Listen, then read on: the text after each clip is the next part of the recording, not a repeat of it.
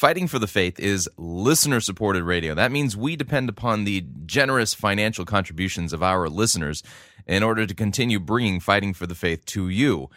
Would you please support Fighting for the Faith financially by joining our crew or sending in a donation to support us financially? You can do so by visiting our website, fightingforthefaith.com. Click on the Join Our Crew button. That's a mere $6.95 a month. Or if you'd like to make a flat contribution, you can do so by clicking on the Donate button, or making your gift payable to Fighting for the Faith and sending it to Post Office Box 508, Fishers, Indiana, zip code 46038. Thank you for your support. It's time for another edition of Fighting for the Faith. Friday, January 28th, 2011. What a day. Looking at watching the news feeds coming out of Egypt. Not good. Pray for Egypt. We don't want them to turn into an Islamic nation like Iran. Oh, that would be horrible. Oh, man. Horrible things are afoot there. That's not what we're going to talk about. Thank you for tuning in. You're listening to Fighting for the Faith. My name is Chris Roseborough, and I am your servant in Jesus Christ, and this is the program that dishes up a daily dose of biblical discernment, the goal of which, help you to think biblically, help you to think critically, and to compare what people are saying in the name of God to the Word of God. No shortage of, really ridiculous, crazy things being said out there in the name of God to the Word of God. We, take that all and compare what people are saying. And the reason why we do it, we reprove, we rebuke, we exhort with patience and sound doctrine. Sound familiar? It's biblical. Yeah, the reason why I do what I do is because false doctrine is a form of blasphemy, speaking words about God that are not true and attaching his name to it. It's a form of idolatry, teaching differently about God than what is revealed about himself, turning the God of the Bible into a false God, hijacking his name and making him into something that he is not. That's a form of idolatry. And the reason why we do it is because it matters. False doctrine and idolatry many times sends people to hell, both the teacher as well as those following the teacher who is teaching false doctrine. And unfortunately, American evangelicalism has gone bizarre. That's the only way I can describe it. They have gone bizarre, crazy, weird, loony out there on the bizarre end of it. And as a result of it, we have got to challenge the bizarre things being said in the name of God to the Word of God. And it seems like it's the typical cast of characters. What I find funny is that I was in preparing for the program today, I found a Christian Post story that, the headline read, Rick Warren calls Christians to fall in love with Jesus again. And it's kind of a reworked piece that was from a press release sent out earlier for an initiative by Pastor Stovall Weems entitled The Awakening Initiative. A virtual conference, an online virtual conference is what it turned out to be. And Rick Warren was one of the participants, and so I headed on over to the Awake21.org website, and literally, the pastors that are featured there is like a cast of who's who of the people that do the bad sermons we review here at Fighting for the Faith. I mean, from Brian Houston down at at Hillsong to Paul DeJong there in New Zealand to Stephen Furtick to Rick Warren. I mean, it was to Bill Scheer. It's been a while since I've done a Bill Scheer sermon review here at Fighting for the Faith. That's going to change today, actually.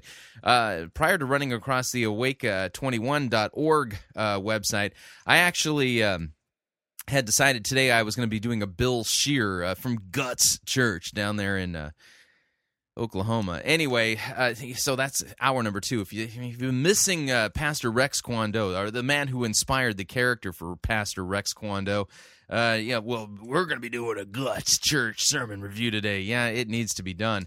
Anyway, so I head on over there, and oh man, it's just an abysmal mess, I mean, and, you know, we've got tens of thousands of churches who turn into something like the Awakening 21, 21 days of prayer, fasting, and personal devotion. And all the pastoral devotional advice they're getting is from pastors who, well, they don't teach biblical Christianity. They teach something else. And so all of these rock stars of the leadership network stripe, of the Druckerite stripe, are held up as if, you know, these are the godly men that we should be following. And all of them, they are errant at best and apostate at worst. So, you know, just... it's a mess. It's just a mess. So, you know, you got to do what you got to do. You roll up your sleeves. You put your boots on. Put your armor on. Grab the sword of the Spirit, the Bible, and, you know, put the shield of faith on. And, you know, and you get out onto the battlefield and you do your thing. You got to do it. You got to counteract this, because what's at stake? People's souls are at stake. And, yeah, I kind of long for the day when we had denominations that were... you know, where there were large denominational walls set up and there were people arguing over biblical passages. I mean, you know, and from a denominational point of view, the reason why is because the denominations provided structure in such a way that, you know, false teachers, they were thrown out on their hindquarters, you know. Nowadays, I mean, in this non-denominational, seeker-driven, purpose-driven, CEO leadership, vision-casting pastor days, there is no false doctrine filter for any of those churches. As a result of it, these guys go from bad to worse. And, you know, the reality is that the crop of, you know, the next crop of pastors that it's coming up through the ranks, they're going to make Rick Warren. They're going to make Rick Warren literally look like somebody like Augustine. And what I mean by, you know, Augustine is somebody that I look to, and he really did a fine job of arguing with the biblical text against the Pelagian heresies. And, you know, he's considered one of the doctors of the early church. I mean, so or you put it this way. The next crop of pastors coming up to the ranks, once they really take their place and become really popular, they're going to make Stephen Furtick look like John Calvin. Yeah, you see, yeah. I'm just telling you, I've seen what's coming up from the ranks. Oh, man. You think that's bad now? Oh, good night. It's just going to get worse. I mean, what's funny is that, you know, people always say, you know, when they look at the Museum of Idolatry, we thought we had hit the bottom of the barrel. We thought it couldn't get any lower than this. Trust me, it's going to get worse than this. And I was conversing with one of the outlaw preachers, okay, who was actually kind of shocked at the Spin the Bottle sermon series, Troy Gramling. Oh, man. I watched the video for the first sermon on that. I felt like I was watching an episode of Romper Room. I am not kidding. Potential Church. By the way, they're not really a church. They're only a church in potentia. And, you know, maybe someday when they actually figure out what the biblical gospel is, they can go from being a potential church to a real church. But in the meantime, they're just a church in potentia. Anyway, so I was watching. The first few minutes of that thing. I kid you not. He begins the first sermon in the Spin the Bottle sermon series, and he begins by pulling out an art easel and painting, you know, with yellow and then blue, and then makes the point that if you take yellow and blue paint and you mix it together, you get green. I'm thinking, really? Oh, wow, I didn't know that. You know, I felt like I was watching Romper Room or Sesame Street. Anyway, I was chatting with one of the outlaw preachers, and at the Museum of Idolatry earlier this week, I posted, you know, the exhibit for the Spin the Bottle sermon series, and which has the video from the audio, you know, the audio I played earlier in Fighting for the Faith. That video is up if you want to see it in all of its really bad glory. It was there, and so one of the outlaw preachers, you know, he sent me a message and said, you know, I can't believe this is happening. What's next? And I said, I hate to joke about this because, you know, I fear that Saddleback Church and Perry Noble and those guys are monitoring my communications, and they'll take something that I say in jest. as a joke, as satire, and then actually do it. But I said, what's coming next, okay, is that there's going to be a pastor in the seeker-driven ranks. I don't know who it is. I don't know if it's Perry Noble or some guy coming up through the ranks. But they're going to do a sermon series. This hasn't happened yet, but I'm telling you it's coming. They're going to do a sermon series entitled Playboy, okay? Or they're going to take the name of some, you know, famous porn site or magazine or whatever. You know, the Playboy is the one that comes to mind because when I was growing up, that was the one that everyone talked about. And so they're going to do the Playboy sermon series, okay? This is what they're going to do. They're going to do the Playboy sermon series. And as part of the opening worship set, that church's pole dancing ministry will actually do their thing while the band plays. It doesn't even have to be it plays some opening secular music set and before they segue into the so-called worship. And you're sitting there going, Chris, that sounds horrible. Yeah, I know that sounds horrible, but the reality is that at the Museum of Idolatry, I have already chronicled the fact that there are churches out there that have, quote, pole dancing ministries. Okay, they already exist, okay? And they exist under the rubric of this. We want the women in our congregation to feel beautiful. And we have found that pole dancing is a means for them to feel sexy and to build self-confidence. And not only that, it's a good workout, and so it's a good way for them to exercise. I'm not making this up. Okay, go to the Museum of Idolatry, do the search for pole dancing. Yeah, I'm not joking. There are already pole dancing ministries. So it's just a matter of time before one of these seeker-driven churches does a sermon series entitled Playboy, and they bring the pole dancing ministry out of the church basement and feature it on stage during the praise and worship time. And you're thinking, that's just never going to happen. Okay, if you don't believe me, okay, I'll make a bet. Within the next 24 months, there is going to be a seeker-driven church that does this, okay? You know, here it is, January 28th, 2011, and I'm confident that I'm going to win this bet. And you think, well, what are you putting on the line? $1. No, I'll tell you what. Here's what I'll do. No, I'll put it.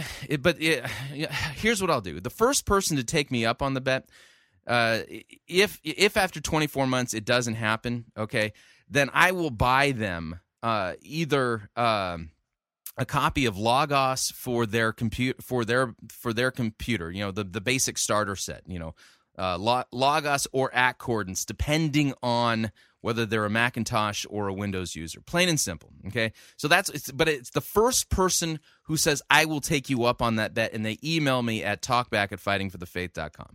Within 24 months, there's going to be a sermon series done by a seeker-driven group. It's a church. It's going to be called Playboy or some other pornographic name like that, and it will include a pole dancing ministry performing during the praise and worship or opening music set. That's the bet within 24 months. Okay? So, and if it doesn't happen by January 28th of 2013, then whoever the first person was to take me up on it, I will purchase a the basic starter package for either Logos or Accordance for them to use on their computer. Plain and simple.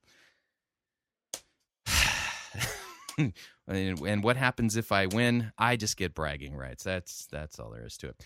Anyway, I'm just telling you, it's probably unwise to bet against me. It's very unwise to bet against me on this. It's just I see where this is going. It's not hard to connect the dots and go, oh, that's the trend. I could see this is where this head is heading, you know. And where is it headed? You know, where is it going after this? I don't even want to think about it. I just don't want to think about it, because just when we think that's the bottom of the barrel is going to get deeper and more murky. It's just saying. Anyway, all right. So today's edition of Fighting for the Faith, we got a few things that we want to cover here. Number one, I want to talk a little bit more about the Antinomian charge that's been brought against Michael Horton. Now, I want to make something clear. I spent a little bit of time on the phone last night with Frank Turk from the Pyromaniacs blog, and Frank and I love the guy. I just absolutely love the guy. And I think it's important for you all to know that I'm going to have Frank on the program early next week. I'm working out at a time when I can interview him ahead of time and then play it on the program. And so I may be able to interview him over the weekend. We'll see how that goes. And I got to tell you, I told him on the phone last night that I was disappointed with R. Scott Clark in this sense, that the critique that he wrote back dealt with antinomianism, and Frank Turk somehow got thrown into that mix, because when you read Frank Turk's open letter, Frank Turk I think he took pains to avoid the word antinomian, because I don't think that's what his beef is. But anyway, the White Horse Inn guys, Mike Horton, he ended up responding on the White Horse Inn blog regarding the antinomian thing, and what's really sparked that is the fact that a gentleman by the name of Jason B. Hood wrote an article for Christianity Today that raised the specter and the question of antinomianism. And I want to read Jason Hood's article from Christianity Today, and I want to read Michael Horton's response, because I think it's important to the ongoing this ongoing thing. It's actually a phenomenon right now. It's kind of like the Reformation, how do I say it? It's the Reformation topic of the day, the topic du jour right now. And I have some serious issues with some of the things that Jason Hood brought up in his article, as did Michael Horton. So I want to read those out for you so that you can kind of see where things are, and offer just a little bit of my take, because quite frankly I think Michael Horton does a fine job of defending himself. So with that, we're going to dive into the program. And by the way, if time permitting, I'm going to also play some of Rick Warren's video from the Awakening21 website. Because it's a complete, utter confusion of law and gospel.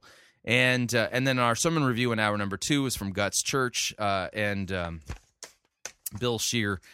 Yeah, you don't want to miss that. So we got a good program today. Make yourself comfortable. If you want to enjoy an adult beverage, don't have a problem with that, as long as you stay within the biblical confines of you don't take it to excess and get drunk. That's just not...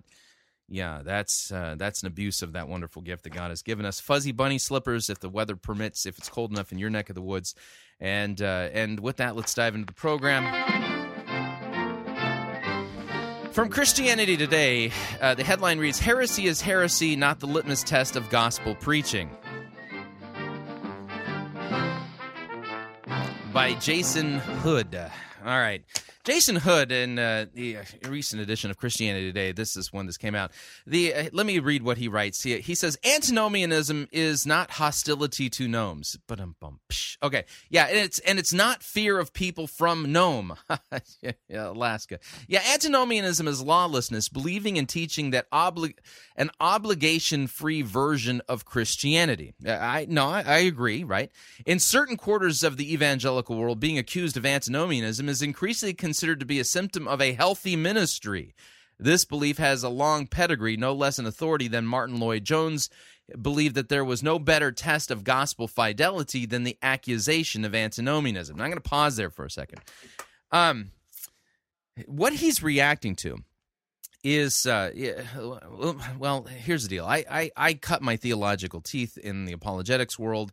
And, I was attending Christ College Irvine when the initial radio programs of the White Horse Inn first started airing. I was trained theologically by my mentor, Dr. Rod Rosenblatt. And here's the idea. Let me explain what Jason Hood is referring to. In those circles, okay, one of the ways that they say that you're correctly preaching the gospel is if the response of the hearer is something to the effect of, well, if the gospel's totally free, does that mean we could do whatever we want? Answer, yes. Love God and do whatever you want. But now that you've been set free by the gospel, and have been brought to repentance and the forgiveness of sins, and been set free to love God and love your neighbor, what do you want to do? Okay, so that's the idea. And this has kind of been interpreted as, well, antinomianism. And the point is that when you preach that we are saved by grace alone, through faith alone, by the shed blood of Christ alone, that your works merit zero, zilch, nada, nothing in the equation of salvation, that oftentimes somebody will hear that biblical good news and wrongly equate it with antinomianism. So, what? You mean it's completely free? Yes, it's completely free. You see, that's what's going on here, and this is what I've been taught. And as somebody who spent quite a bit of time in the White Horse Inn circles, so to speak, being taught by, talking with, conversing with, socializing with folks in the on the White Horse Inn. This is what they're referring to. But Jason Hood is basically told, well, there's something wrong if people think that you're correctly preaching the gospel and by thinking that it's antinomianism. Now I understand what he's saying, but he's not getting the gist of it. Michael Horton and Rod Rosenblatt and Kim Riddlebarger and Ken Jones are not actually preaching antinomianism. They neither believe, teach, or confess antinomianism. By the way, if you really want to know what antinomianism is, get Jay Baker's latest book, Fall to Grace. That's antinomianism. Antinomianism is basically a complete repudiation of the law and somehow turning the gospel into a license to sin, or the gospel is God affirms you in your sin. That's antinomianism. Yeah, Kim Riddlebarger and the gang, they're not antinomian. Okay, Jay Baker is an antinomian. That's, yeah, I'm going to be doing a full workup on Jay Baker's book, by the way. Working on that. Not sure when it'll be done, but I just wanted to know that I am working on it. Been reading through it and wanting to, having a hard time suppressing my gag reflex. Anyway, so Jason Hood. Okay, so one can hear variations on this theme in a variety of places, particularly among younger preachers who self-identify as Reformed. In his new book, Surprised by Grace, Tullian Chavigian borrows from Lloyd-Jones in exhorting preachers to use the antinomian accusation as a self-assessment tool for ministerial fidelity. Again, what I've described to you is what Tullian is referring to in his book. I've heard it used as a litmus test for pastoral search committees and as a rule of thumb for young pastors convinced that the ministerial task does not include the instruction of God's people in law or righteousness. What? It doesn't sound right to me. While this precise wording varies, the common denominator is that the accusations of antinomianism are an important barometer useful for determining whether the atmosphere of one's ministry is adequately pressurized by grace. An accusation of theological heresy cannot be considered a foolproof test of fidelity. Subjective human responses are rarely a correct measuring stick for faithfulness.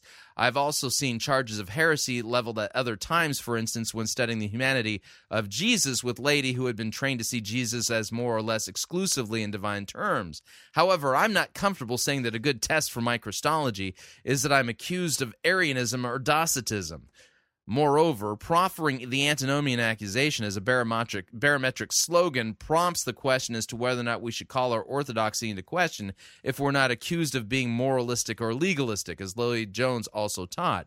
Many biblical passages, indeed whole books, have received that charge from authorities ranging in theological savvy from Luther to Lady Gaga, the latter being self-professed least judgmental person in the world. Jesus' requirements for any and all who wish to be his disciples and bear his name, self-denial and cross-bearing holiness and purity, will inevitably sound like legalism in a restraint-free culture dominated by eat, pray, love spirituality and Joel Osteen-grade theology. It makes me wonder what Jason Hood's theological persuasion is, because he seems to be confusing law and gospel here, and he doesn't have the same exegetical nuance that I read from Frank Turk's open letter yesterday. But some believe that gospel grace is so neglected that special dispensations should be granted so that we can restore balance. While discussing D.A. Carson's excellent phrase, grace-driven effort, one young Reformed pastor told me, I grew up just hearing about effort, which is why I'm okay if some people have overemphasized the grace part. We can handle that for a season. A number of Reformed leaders believe that legalism and moralism are far greater dangers to the church than antinomianism and a lack of holiness. Actually, I don't know any guys who think that that antinomianism is not a danger. I hang out in Reformation circles. There isn't a single guy that a theologian, church leader, pastor, student of Reformation theology that I know of that thinks, oh, you know, it's antinomianism is okay or it's not that big of a deal. I don't know any guys like that. Anyway, let me just... Such assessments seem to apply to a slippery slope argument. One should not lay great stress, particularly in pulpit ministry, on the pursuit of holiness and radical descriptions in the requirements of Christian discipleship. Who's saying this? Again, I was recently listening to a past episode of the White Horse Inn. By the way, we broadcast the past episodes of the White Horse Inn Classic, here at Pirate Christian Radio on a daily basis. And it's 1 o'clock Eastern if you want to listen in, you know, and hear past episodes of the White Horse Inn. I mean, I'm very familiar with their archives because we play them here on the radio all the time.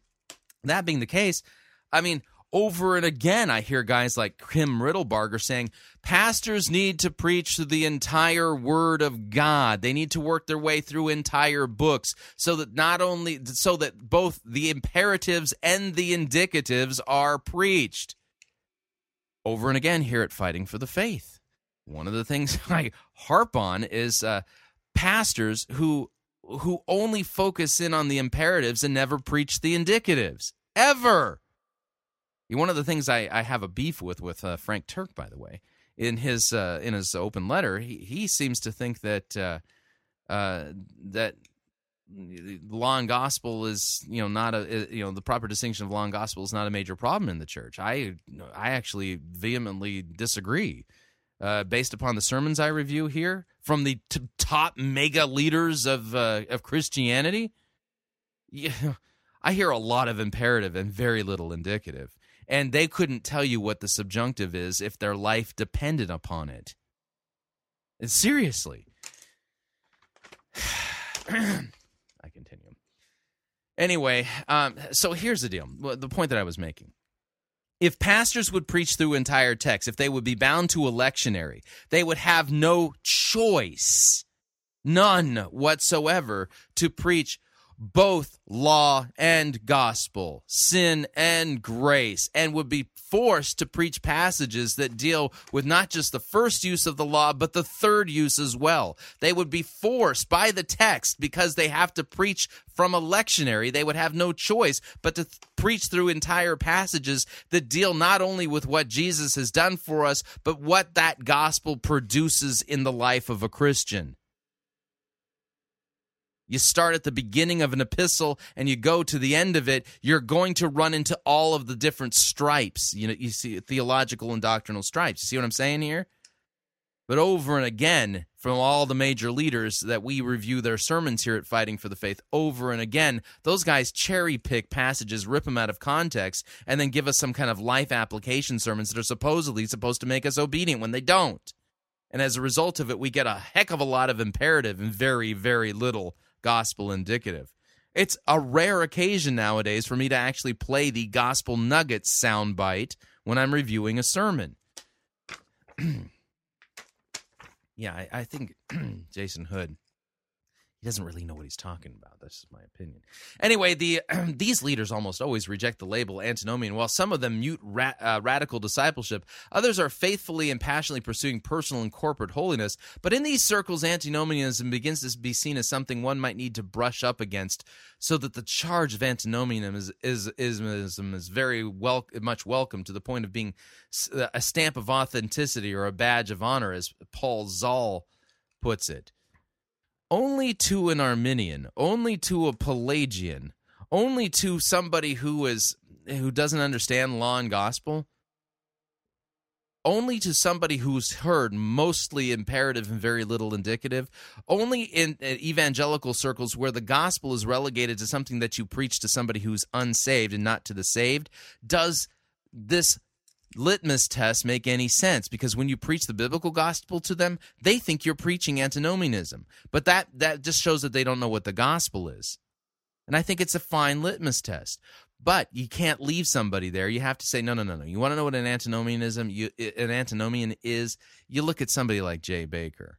You look at some of the folks in the emergent camp. Those are antinomians, okay? It just takes a little education. Anyway, the charge of antinomianism appeared as a prescription in a recent review of David Platt's challenging bestseller Radical.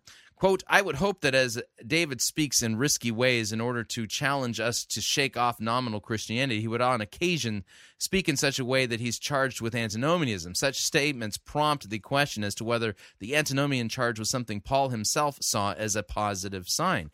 You know what's funny is that this charge actually is something that Paul runs into, because when Paul preaches the gospel— read Romans 5 and then go on to chapter 6, okay? Paul preaches salvation by grace alone, through faith alone, by Christ's work alone. And then Romans 6 then begins with kind of like the countercharge. Well, what shall we say then? Shall we go on sinning so that grace might increase? Yeah, I think that's the gist of Lloyd-Jones's charge as well. Paul, as somebody who constantly preached salvation by grace alone, through faith alone, by Christ's work alone, oftentimes ran into the, does that mean that we should go on sinning so that grace may increase? The antinomian charge. By no means. We died to sin. How can we live in it any longer? The antinomian charge will not stick and is, in fact, repudiated in the most vociferous way. Romans 6:1 asks two questions. What are we to say then? Should we sin so that grace may abound? We are introduced by Paul so that he can utterly refute them. His first two words in the Greek, meganoita, are the strongest possible denial available to him in the Greek, as a denial so strong that it is difficult to express in English without using French. Right. In reminder of the chapter, Paul forcefully insists that an anti-law or anti-obligation label is not only inaccurate, but deceptive and hostile mischaracterization. A life free of laws or commands is the exact opposite of what Paul's religion is about. Yeah, but Jason, you're kind of missing the point. The reason why Paul asks the question is because that's where this antinomian litmus test comes from, is Paul himself. He preaches it in such a way that the natural response, the natural question that arises is the one that Paul asks in Romans 6. Anyway, if you want to read more of Jason Hood's article, go to Christianity Today and look it up there. You can find it. But what I'm going to do... Yeah, my commercials are all off today here. I'm going to take a quick break, and I'm going to read from the White Horse Inn response to Jason Hood. By the way, the White Horse Inn responds to Frank Turk as well, and they consider his questions to be asked in a brotherly spirit, but they take Jason Hood's stuff to task. And I think that's important, that you don't put Jason Hood in, but put Frank Hood in with Jason. Frank Turk in with Jason Hood. Man, I've got myself all worked up. Oh, man. All right, I think I better take a break. If you'd like to email me regarding anything you've heard on this edition or any previous editions of Fighting for the Faith, you could do so. My email address, talkback@fightingforthefaith.com. Or you can ask to be my friend on Facebook. It's facebook.com/Pirate Christian. Or you can follow me on Twitter. My name there, Pirate Christian. We'll be right back.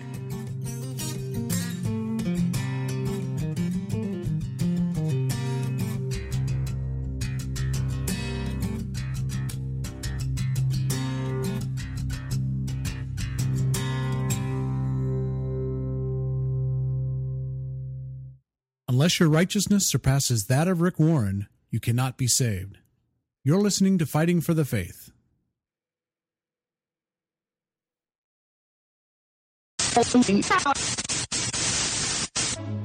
You're listening to Pirate Christian Radio. We'll be taking your false doctrine now.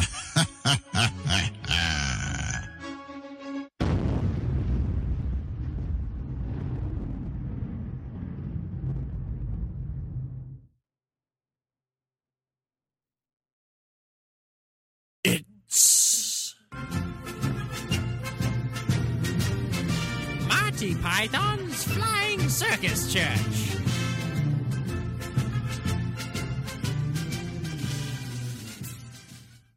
My name is Rex, and if you study with my 8-week program, you will learn a self-feeder system that I developed over 2 seasons of preaching in the Octagon. It's called Rex Kwon Do. I need a volunteer to come up here and show that they trust me. Here. Okay, you'll do. Come up here. Bow to your pastor. Bow to your pastor! Okay, now I'm gonna give you one chance. One chance, people. Turn around. Turn around. All right. Now fall back and I'll catch you. Ow. That was pretty good. Now, listen, everybody. The reason why he fell was because he didn't have enough faith. Go sit down. Okay, when I fall in slow motion every time. Now, in addition to what you just saw, if you study with my 8-week program, you're going to learn these things. First off, in Rex Kwon Do, we use the buddy system. No more reading the Bible solo. You need somebody watching your back at all times. Second off, you're going to learn to discipline your image. You think I got where I am today because I dress like Peter Pan here? Take a look at what I'm wearing, people. Bible pants. Yeah, you have to be pretty righteous to rock these babies. Do you think anybody wants a roundhouse kick to the face while I'm wearing these bad boys? Forget about it. Last off, my students will learn how to walk on water, heal babies, raise the dead, and be extreme. Now, for only one $300 seed offering, you can sign up right now for my 8-week program here at Guts Church.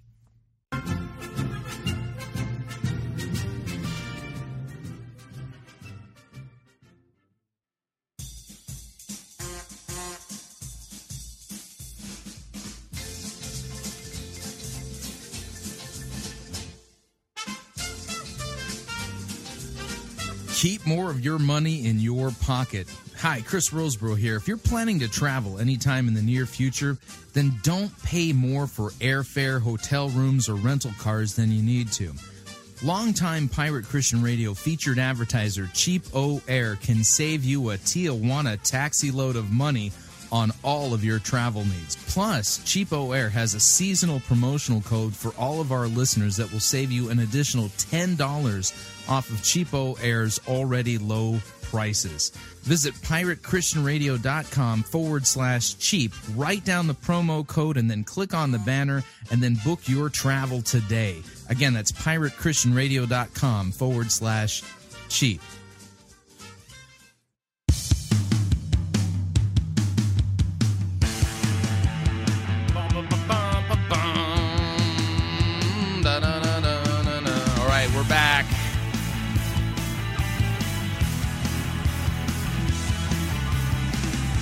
Warning, oftentimes when you preach the biblical gospel, people will accuse you of being an antinomian.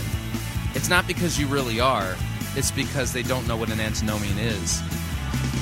Need to remind you all, Fighting for the Faith is listener-supported radio. That means we depend upon you, your generous gifts, your financial contributions, in order to continue bringing Fighting for the Faith to you as well as to the world. You can partner with us financially by visiting our website, fightingforthefaith.com. When you get there, you will see 2 friendly yellow buttons. One says donate, the other says join our crew. And when you join our crew, you're signing up to automatically contribute $6.95 to the ongoing work and mission of Fighting for the Faith and Pirate Christian Radio. Of course, if you would like to specify the amount that you would like to contribute, you can do so by clicking on the donate button, or you can make your gift payable to Fighting for the Faith and then send that along to Post Office Box 508, Fishers, Indiana, zip code 46038.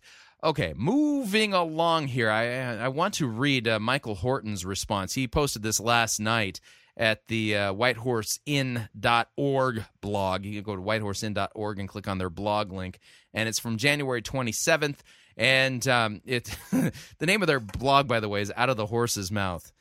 Yeah, ba-dum-bump. Anyway, just saying.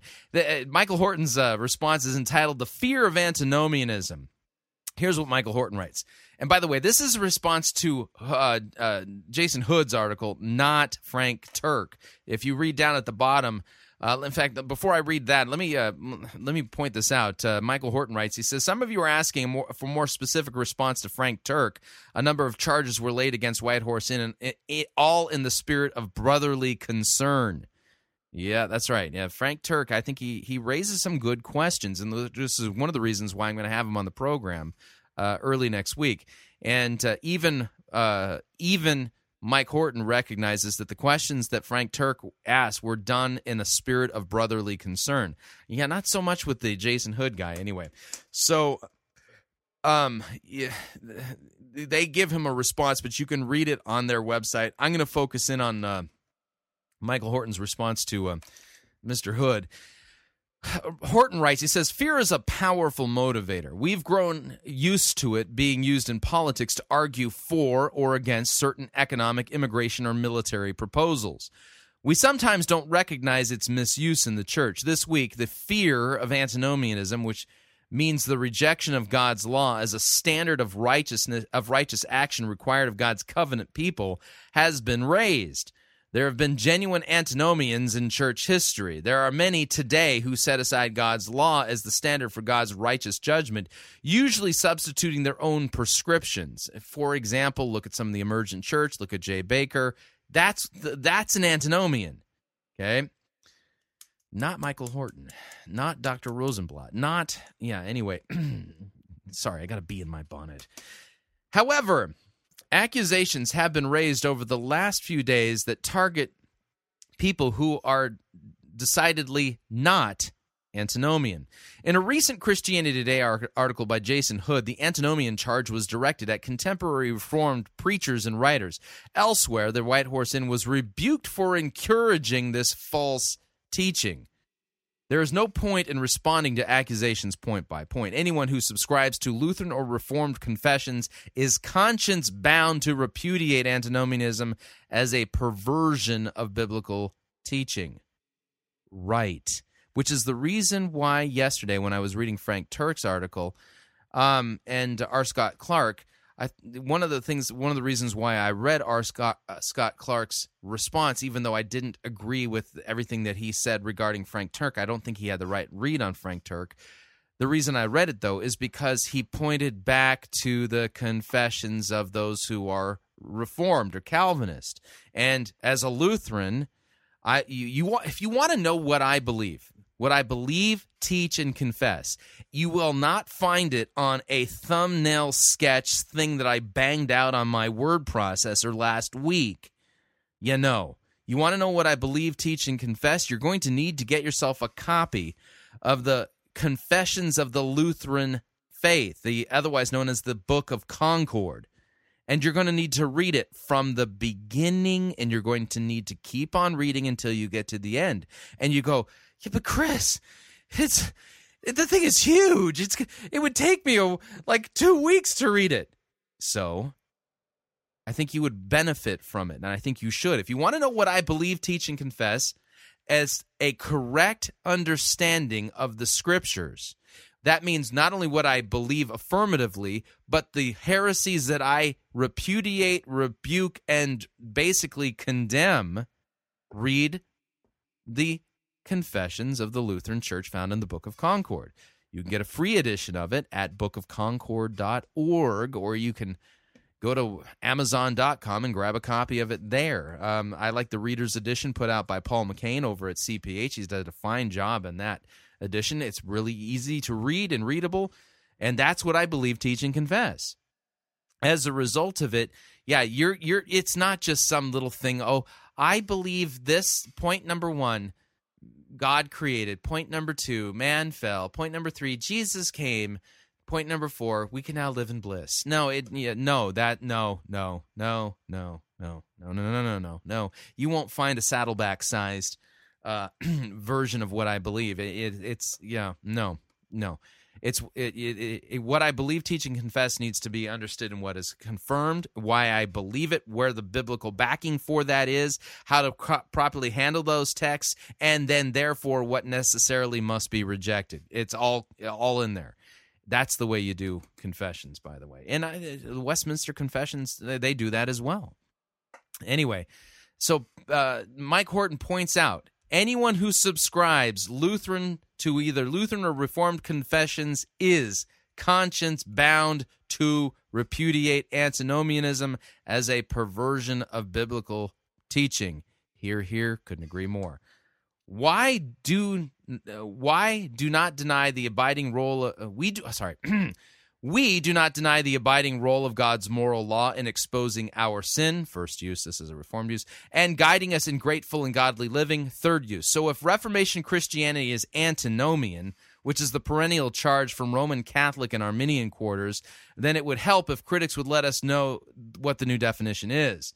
The conventional wisdom in many Christian circles is that, quote, we need to find the right balance between law and grace so that we don't fall into legalism or license. Yeah, the thing is that law and grace live in tension. You need them both. It's not the right balance. They have to both be preached in their full vigor for what they're supposed to do. It's not a formula 50-50 or something like that. Although the council has a long history, its most recent expression was urged in Jason Hood's article. The author expresses concern that too many Reformed Christians today are encouraging antinomianism, or at least reveling in the charge. The author especially criticizes appeals to the point made by Martin Lloyd-Jones on the basis of Romans 6:1, that if we aren't accused of antinomianism, we haven't preached the gospel properly. In that verse, Paul asks the rhetorical question that he assumes his treatment of the gospel thus far will provoke. Exactly. What shall we say then? Are we to continue in sin so that grace might abound? The author of the article, that's Hood, points out that Paul immediately answers in the strongest possible terms. Well, by no means. Yet this article implies that those of us who invoke Lloyd-Jones might answer otherwise. Exactly. That's the problem. This misunderstanding can be cleared up easily by looking at what Lloyd-Jones goes on to say in that Romans commentary. It could also be cleared up by looking at the sharp denunciations of antinomianism in the Lutheran Book of Concord and the Reformed Belgic Confession, Heidelberg Catechisms, and the Canons of Dort, and the Presbyterian standards in the Westminster Confessions and Catechisms, as well as the Savoy Congregationalist and the London Baptist Confessions. With Paul, we enter without hesitation. By no means shall we sin that grace may abound. How can we who died to sin continue to live in it? Do you not know that all of us who have been baptized into Christ were baptized into his death? We were therefore buried with him by baptism into death, in order that just as Christ was raised from the dead by the glory of the Father, we too might walk in newness of life. What's striking is that Paul answers antinomianism not with the law, but with more gospel. Right. That's exactly correct.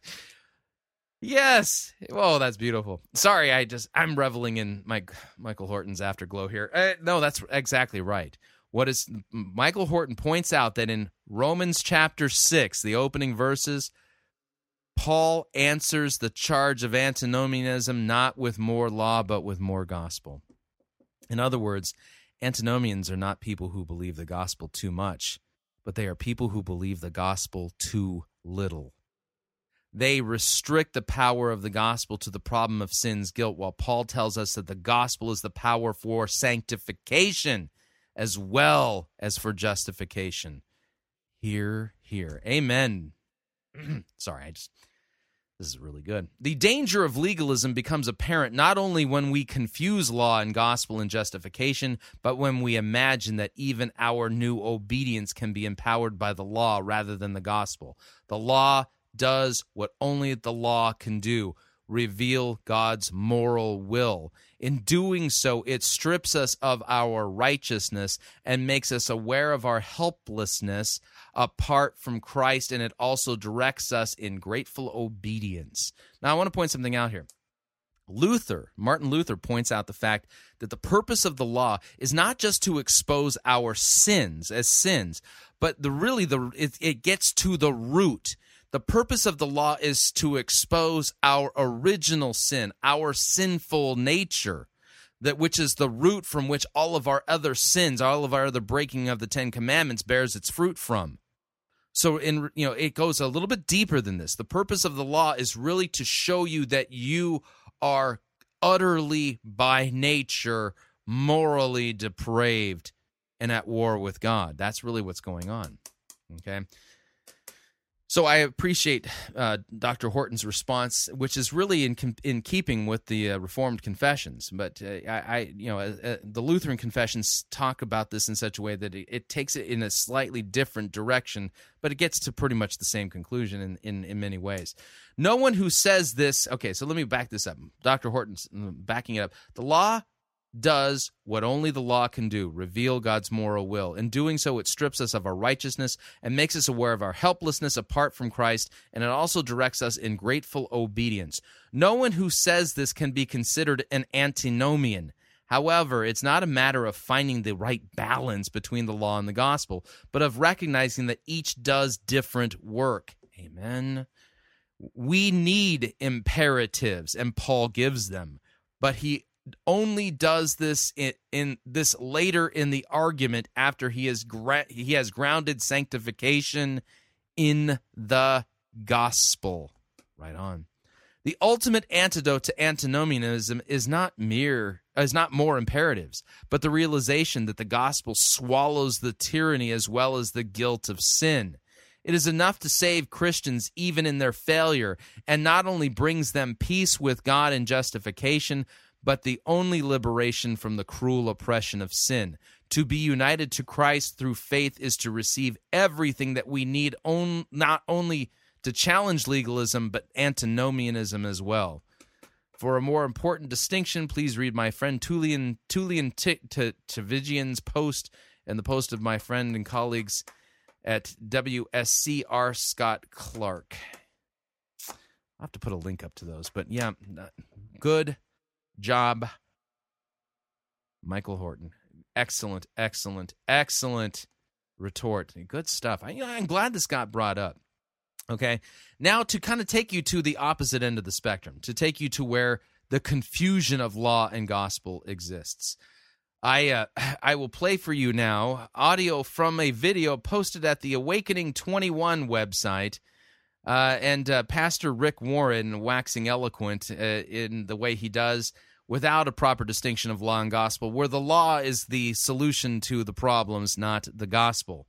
This is the exact polar opposite of what Michael Horton just said in his article refuting antinomianism, that antinomianism in Romans chapter 6 is refuted not by more law, but by the gospel itself. Now, here's Pastor Rick Warren. Hi, everybody. I'm Rick Warren, and when my dear friend and co-worker in the Lord and brother, Stovall Weems, invited me to give this greeting to you at this Awakening virtual conference, I jumped at the chance. You know, a while back, I got this letter from a Christian leader. It said, Dear Rick, I'm so tired of going through the motions. I'm fed up with business as usual. Nothing really excites me or energizes me. In fact, I've been in a slump so long that I don't know if I can get out of it, but I don't like it one bit. I'm frustrated, I'm bored, I'm unfulfilled, and I tend to focus on the wrong thing and become cynical about everything. The bad thing is that I take my frustrations out on the people that I love most, my family. I need a major change in my life. Okay, now I want you to listen. Okay, Pastor Rick is responding to a pastor, somebody who's in ministry, who's burnt out.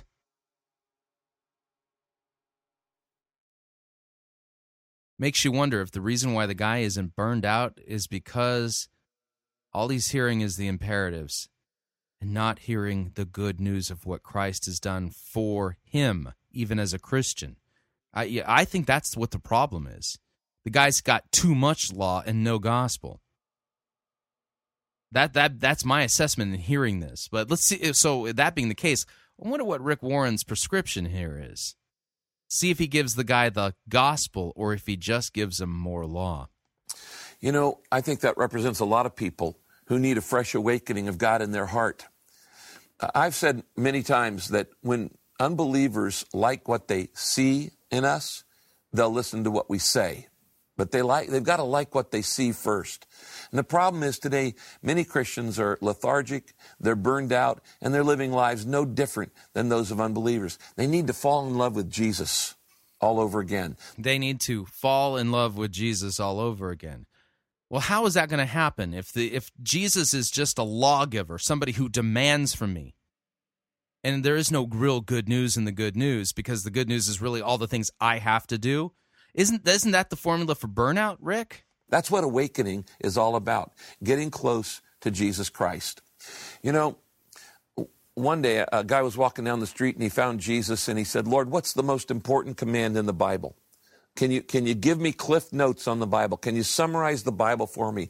And Jesus said, "Sure. All the law and all the prophets, the entire Old Testament." He said, "All Scripture can be summed up in two simple statements."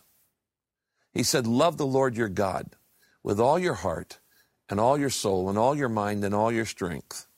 Oh, and by the way, love your neighbor as yourself." He said, all the law and the prophets are summed up in this. Yeah, no, notice, Rick is correct.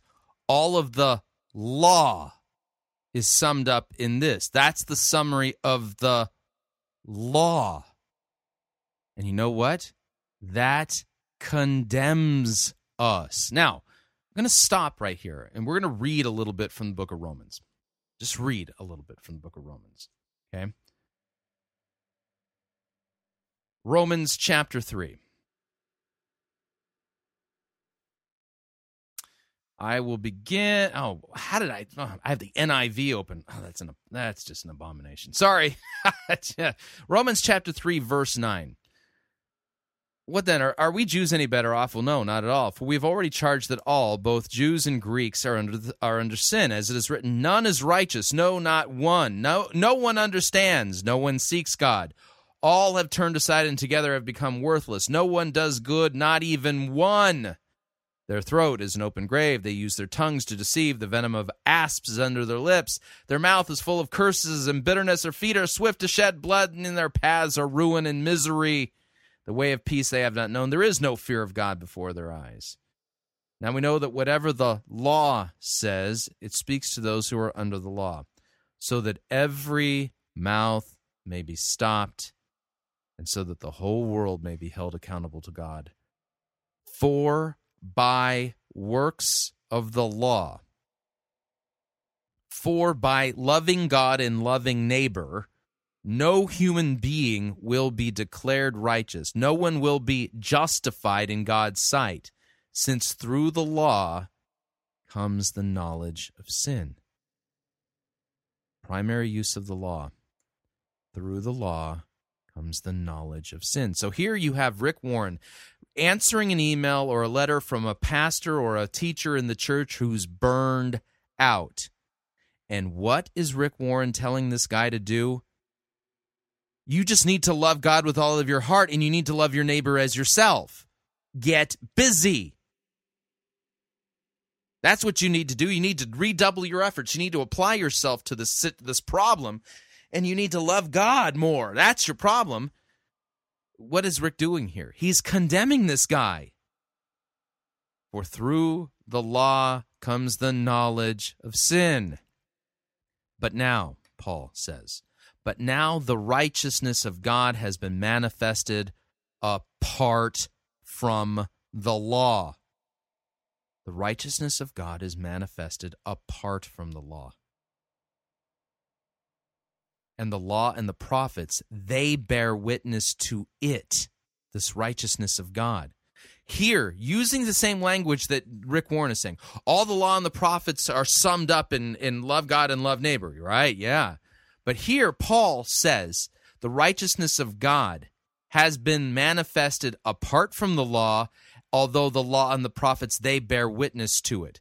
The righteousness of God that is through faith in Jesus Christ for all who believe. For there is no distinction.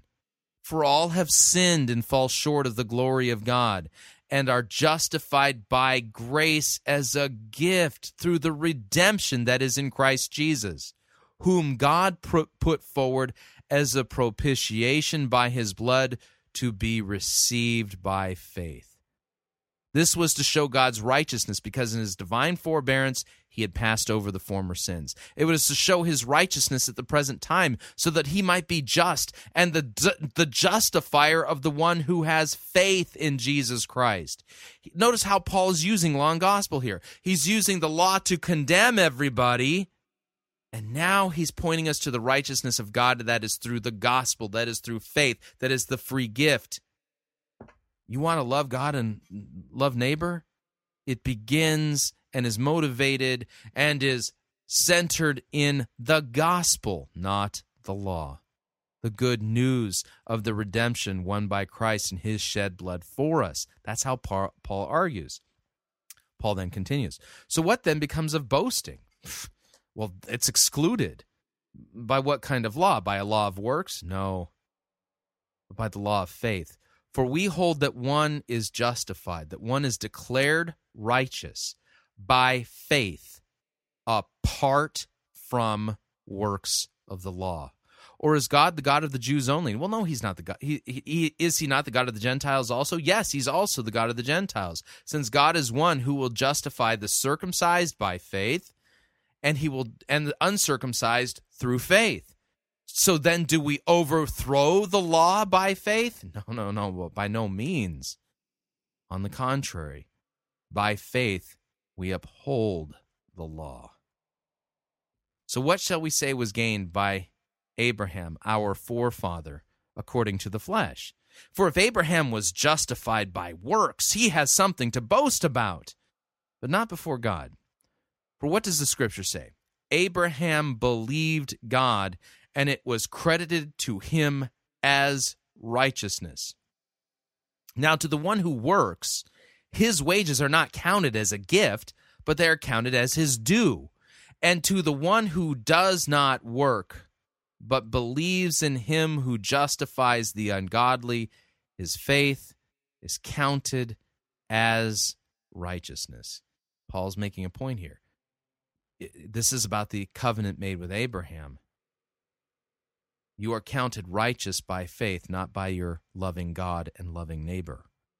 Just as David also speaks of the blessing of the one to whom God counts righteous apart from works, blessed are those whose lawless deeds are forgiven and whose sins are covered.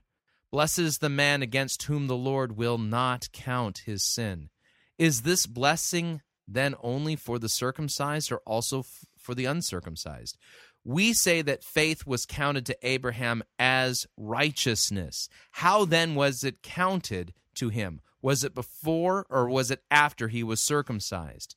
It was not after, but it was before he was circumcised. He received the sign of circumcision as a seal of the righteousness that he had by faith while he was still uncircumcised.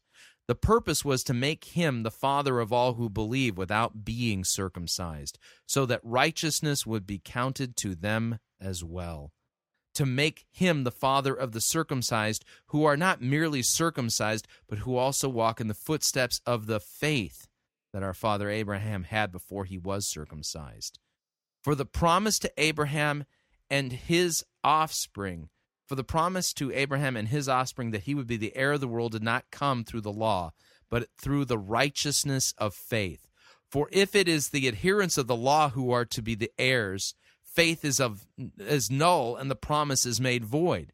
For the law brings wrath, but where there is no law, there is no transgression. That is why it depends on faith, in order that the promise may rest on grace and be guaranteed to all his offspring, not only to the adherents of the law, but also to the one who shares the faith of Abraham, who is the father of us all. As it is written, I have made you the father of many nations in the presence of God, in whom he believed, who gives life to the dead and calls into existence the things that do not exist. In hope he believed against hope that he should become the father of many nations, as he had been told, so shall your offspring be. He did not weaken in faith when he considered his own body, which was as good as dead since it was about 100 years old, or when he considered the barrenness of Sarah's womb.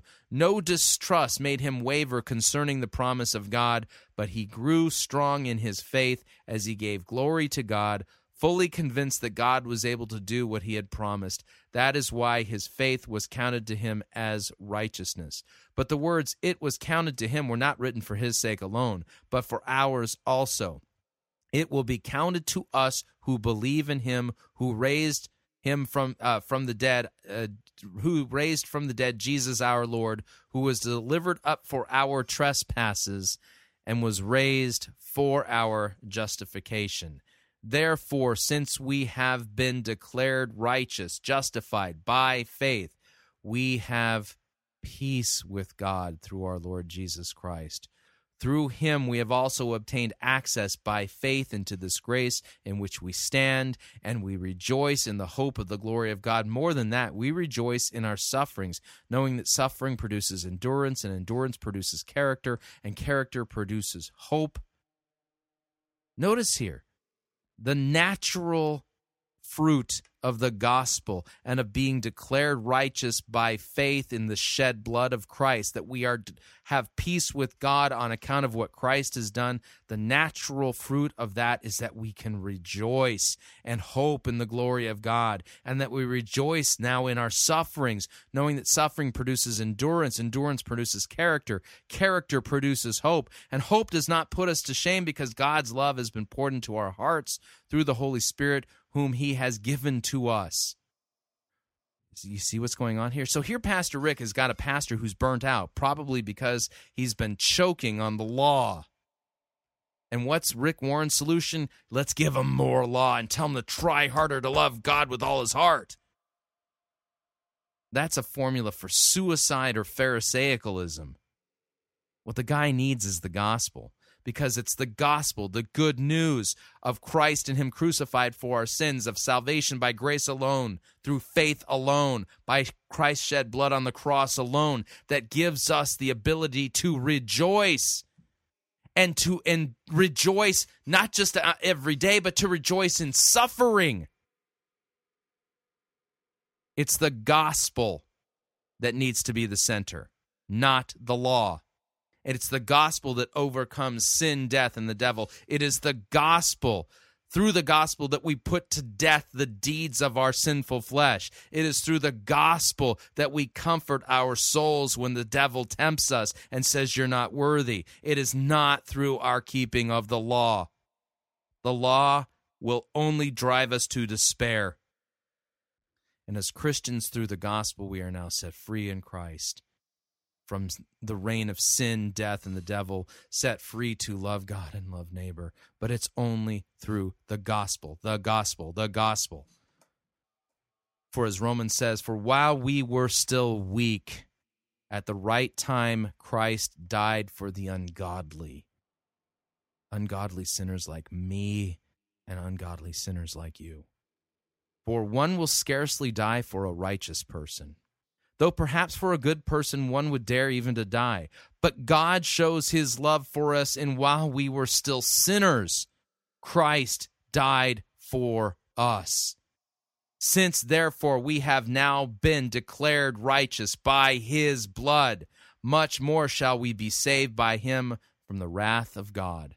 For if while we were enemies, we were reconciled to God by the death of his Son, much more, now that we are reconciled, shall we be saved by his life. More than that, we also rejoice in God through our Lord Jesus Christ, through whom we have now received reconciliation. Therefore, just as sin came into the world through one man, and death through sin, and so death spread to all men because all sinned. For sin indeed was in the world before the law was given, but sin is not counted where there is no law. Yet death reigned from Adam to Moses, even over those whose sinning was not like the transgression of Adam, who was a type of the one who was to come. But the free gift is not like the trespass. For if many died through one man's trespass, much, much more have the grace of God and the free gift by grace of that one man, Jesus Christ, abounded for many. And the free gift is not like the result of that one man's sin. For the judgment followed one trespass and brought condemnation, but the free gift, following many trespasses, brought justification. For if because of one man's trespass death reigned through that one man, much more will those who receive the abundance of grace and the free gift of righteousness reign in life through the one man, Jesus Christ. Therefore, as one trespass led to condemnation for all men, so one act of righteousness leads to justification and life for all men. For as by the one man's disobedience the many were made sinners, so by the one man's obedience the many will be made righteous." Listen to that. By the one man's obedience, that's Jesus. By Jesus' obedience, you will be made righteous.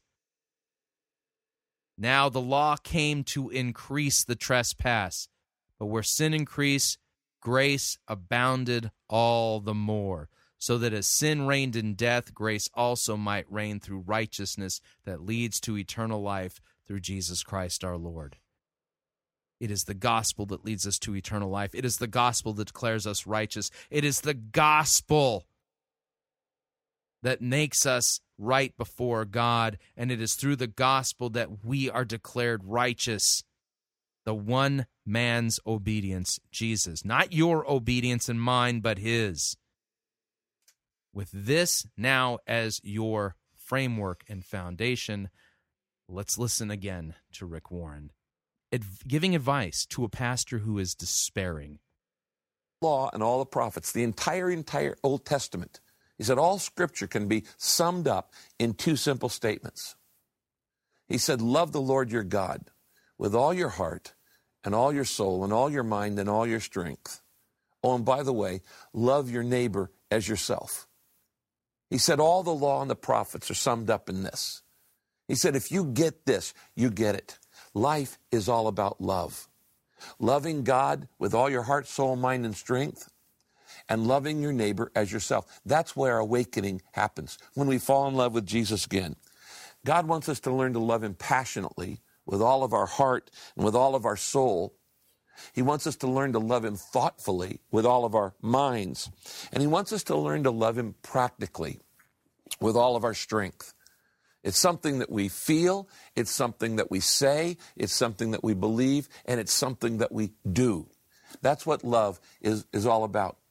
You know, the Bible says in Hosea that God says, I don't want your offerings, I want your love. I don't want your sacrifices, I want you to know me. Can you hear the passion in that verse? God says, more than anything else, I want you to know me. You can be so busy working for God, you don't get to know God. You don't spend any time with God. And when you don't spend time with God on a daily basis, you start sounding like that letter. Now, if I don't spend time with God on a daily basis, if I don't spend time that day with God, I know it.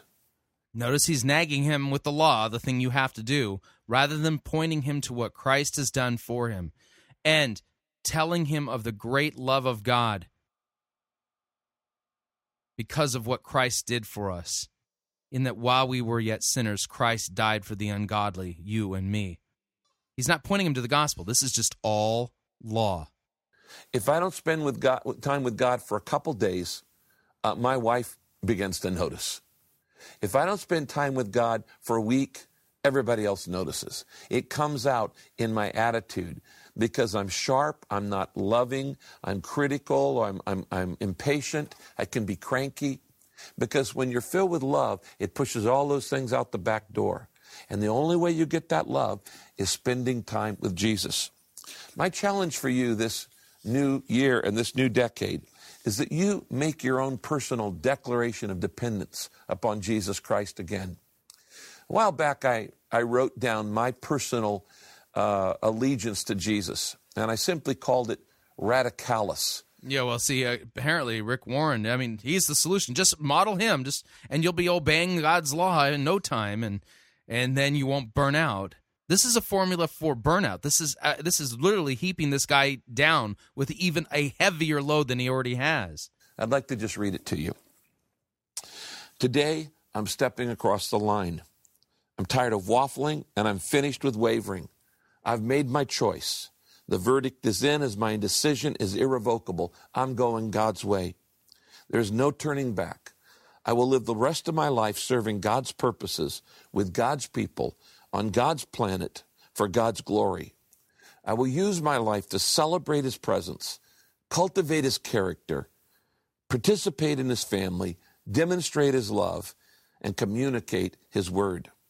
Since my past has been forgiven, and I have a purpose for living and a home awaiting in heaven, I refuse to waste any more time or energy on shallow living, petty thinking, trivial talking, thoughtless doing, useless regretting, hurtful resenting, or faithless worrying.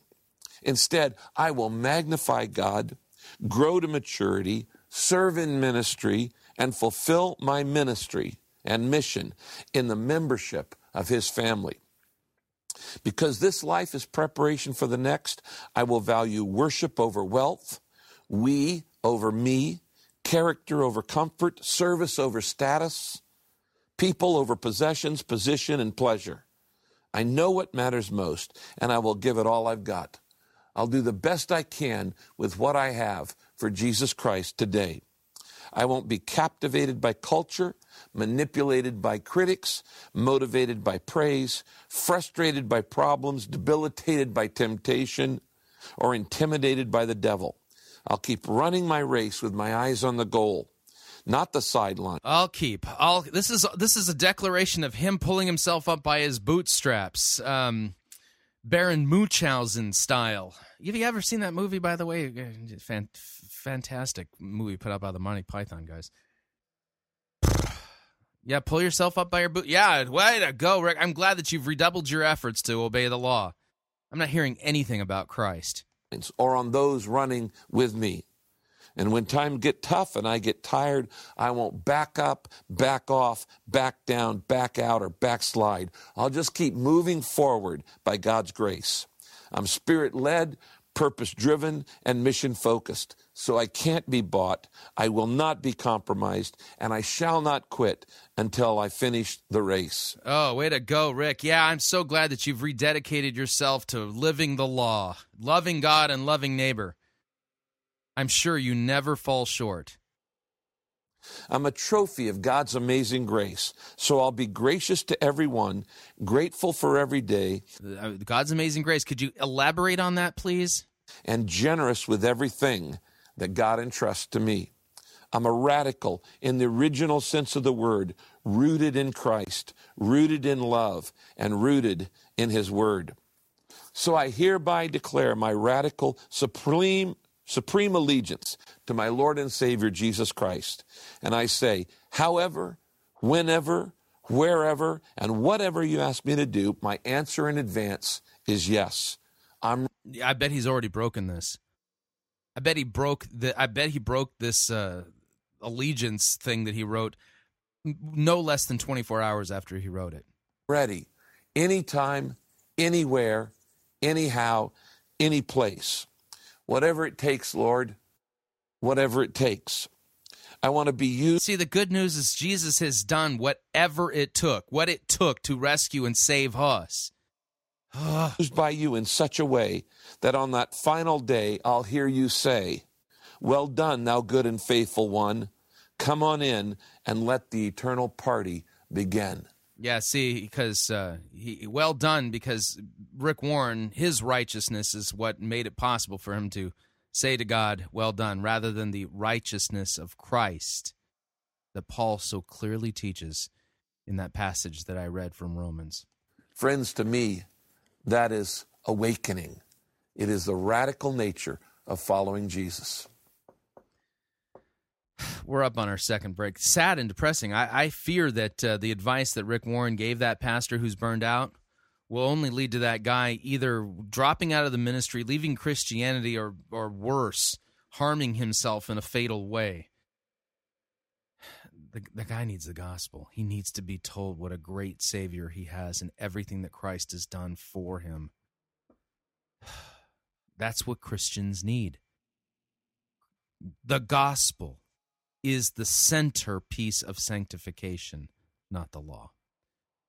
All right, we're up on our second break. When we come back, we'll be doing a Bill Scheer Guts Church. It's been a while since we've done a Guts Church sermon review, but that's what we're going to be doing because as we continue on this theme of law and gospel here at Fighting for the Faith. If you'd like to email me regarding anything you've heard on this edition or any previous editions of Fighting for the Faith, do so at my email address, talkback@fightingforthefaith.com, or you can ask to be my friend on Facebook. It's facebook.com/Pirate Christian. You can follow me on Twitter. My name there, Pirate Christian. We'll be right back.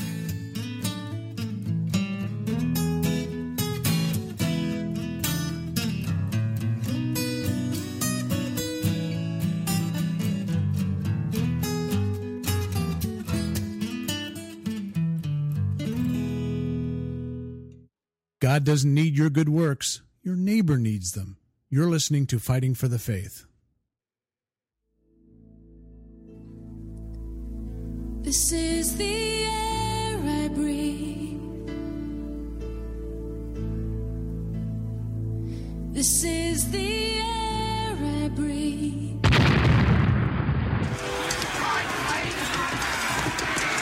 I've had enough of this sissy, pansy, cannon for the written music you have the audacity to call worship. Men, put this entire girly praise band in the boo box. Let's wheel in the organ and get some real worship music underway.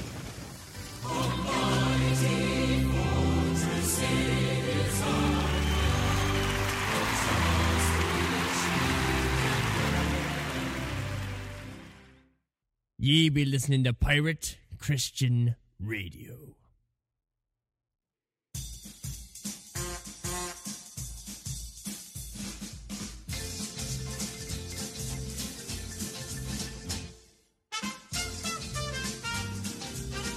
Keep more of your money in your pocket. Hi, Chris Roseborough here. If you're planning to travel anytime in the near future, then don't pay more for airfare, hotel rooms, or rental cars than you need to. Longtime Pirate Christian Radio featured advertiser Cheap O Air can save you a Tijuana taxi load of money on all of your travel needs. Plus, Cheap O Air has a seasonal promotional code for all of our listeners that will save you an additional $10 off of Cheap O Air's already low prices. Visit piratechristianradio.com/cheap, write down the promo code, and then click on the banner, and then book your travel today. Again, that's piratechristianradio.com/cheap.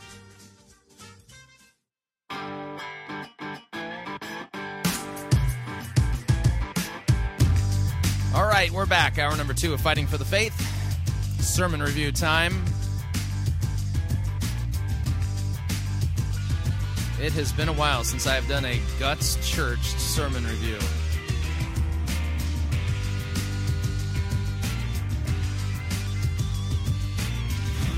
And it's important that I do that from time to time. It's clear that after listening to this that I need to be doing it more often. Cue up the music.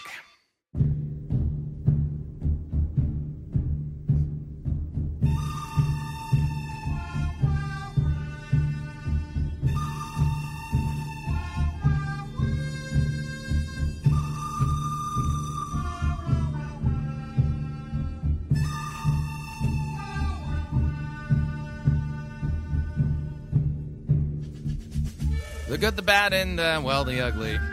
We review it all here at Fighting for the Faith. We're an equal opportunity sermon reviewing service.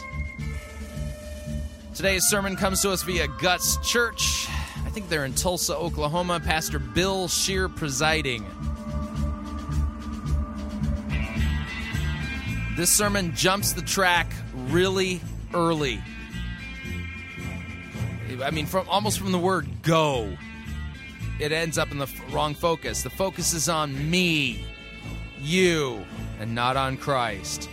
And he gets the gospel 180 degrees backwards wrong. It's upside down, inside out, black is white, up is down. Cats and dogs are living together. It's absolute doctrinal mayhem. I think that last part was from the movie Ghostbusters. Anyway, without any further ado, let's kill the music. Here is Pastor Bill Shear, Guts Church, in I think they're in Tulsa, Oklahoma. Here we go. Welcome to Guts Church On Demand. This guy is, by the way, the prototype, the man who inspired Pastor Rex Kwon Do from the Marty Python. And now, let's go On Demand with Pastor Bill Shear. Guts Church.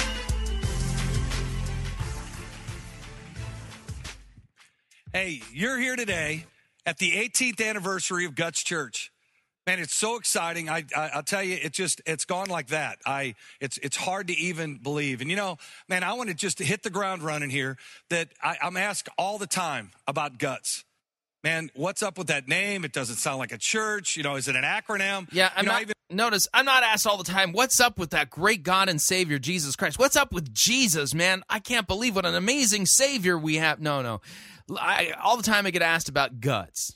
Not Jesus, but Guts. I even heard 15 or 16 years ago, somebody came up with God's ultimate and total sacrifice. And I thought, you know, that's really good, but that's not what it is. Yeah, it's something that refers to, you know, Jesus' death on the cross. Yeah, that's good. That's not what Guts is all about. No, Guts is about me. It's not about Jesus and God's ultimate sacrifice. No. It's about Bill Scheer. Guts is simply what it takes for us to live for Jesus. What it takes for us to live, this is all law. This isn't gospel. This is all what it takes for us to live for Jesus. Yeah, God's ultimate and sacrifice, whatever that... No, that's good, but that's not what Guts is about. No, it's all about what I do, not what Jesus did. No, it's all about what I do. That's what he just said. Guts is simply what it takes for us to live the life that God's called us to live.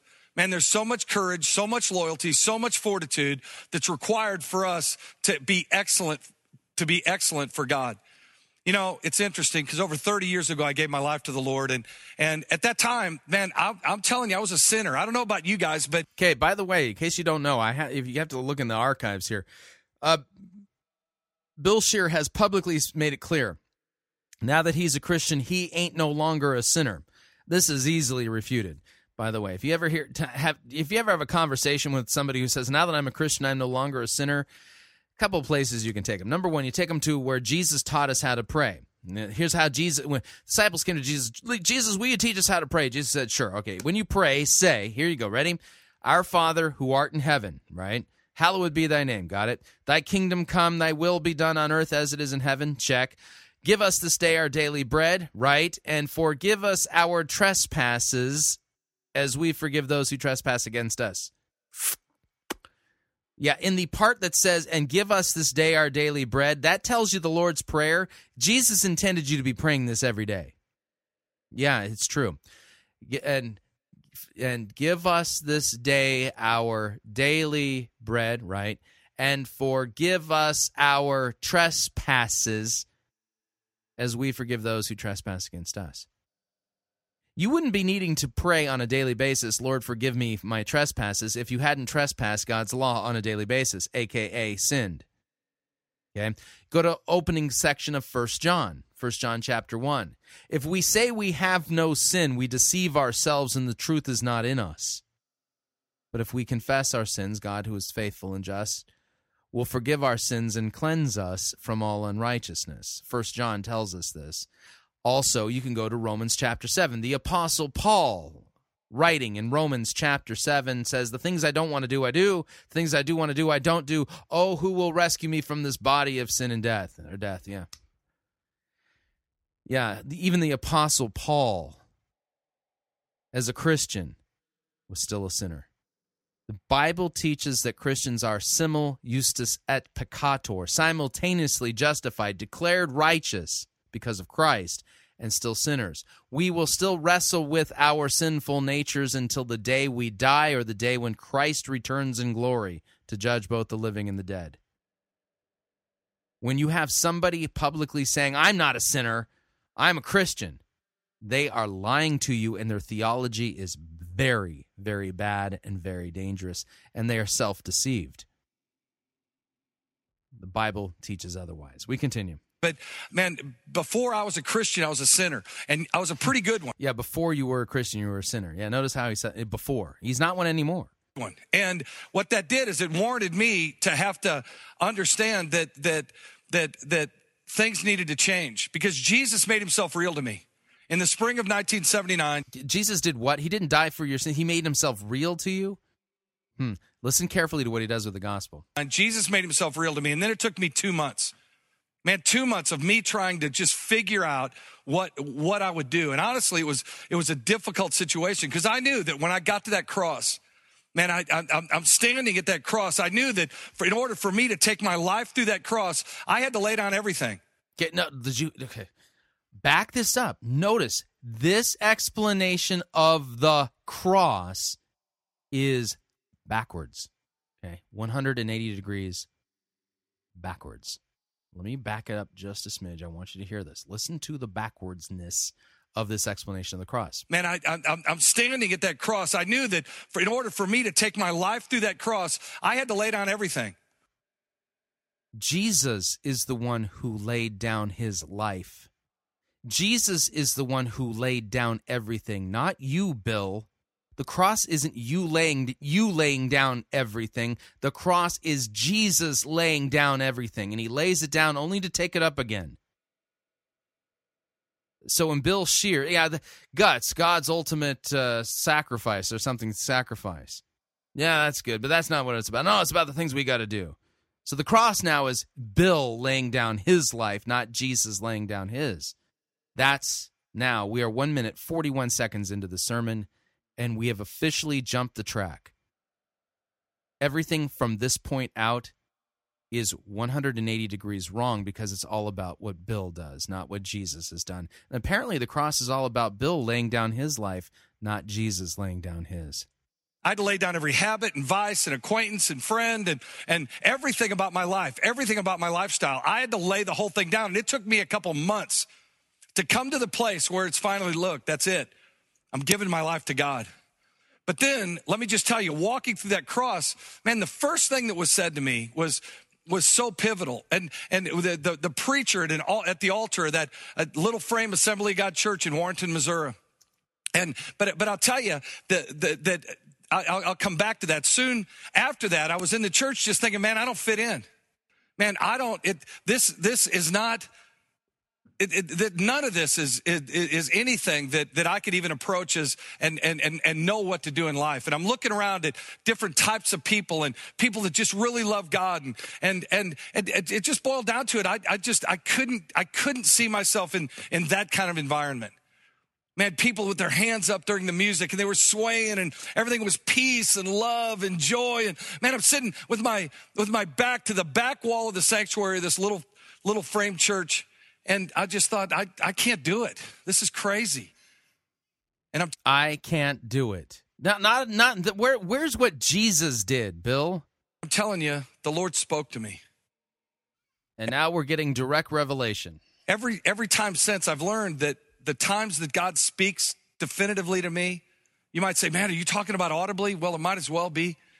Man. So notice he's preaching his life and this direct revelation. This is the Bible study, apparently. This is on par with God's word, the Bible. And every single time that God's calling me out. And the very first time that God spoke to me in an audible voice in my heart, he said, are you going to have the guts to serve me? Man, it was that simple. I've got my back to the back wall of this church, and I'm just thinking, gosh darn it. I mean, man, God. Yeah, it's just that simple. Just, obey me. It's that simple. Wow, I'm glad it's easy. God knew how to reach me. God knew that if he called me out, man, I'd take that step. Man, I've used it many times since. I've used it, man, I'll be in a situation where, man, somebody really needs the Lord, but they're stiff-necked and there's a shield up or a wall that there's no way they can do it. And finally, I just said, look, are you going to be man enough just to pray with me? Most of the time we're in Oklahoma, guys, the Okies will step up and say, oh, yeah, and they'll pray with you. But man, God calls me out. And the first time he said, are you going to have the guts to serve me? Man, I just remember the music's going and people are doing that little Christian little two-step thing they call dancing. And I walked down the outside aisle of the church, and I went up to the front. I put my hands up as high as I could, almost defiantly to God. Where I put my hands up and I said, God, I'm just going to give you my life. I do have the guts to serve you, God. And that was over 30 years ago. And that's how the name of the church came about. And it's how everything we do and who we are as a people, everything's factored in that one statement. It takes guts. It's going to take guts for you to walk in health. It's not that Christ did it for you. It's that it takes guts for you to do everything. Now, listen to the litany here, because he's a word faith heretic. It's going to take guts for you to be a man of God in your home. It's going to take guts for us to reach this community. It's going to take guts for us to launch more church locations. It's going to take guts for us to stay committed to the tithe. It's going to take guts for law. This is all unadulterated law, imperative, no indicative. For us to, man, just help and be a part of building the house of God. Man, that's what Jesus said. And it's interesting because I know what Matthew 16:18 says. It says, upon this rock I'll build my church. And Now, listen carefully. Matthew 16:18. Listen to what he does with this passage. If you're not familiar with Matthew 16, Jesus in that passage asks the disciples, who do people say that I am?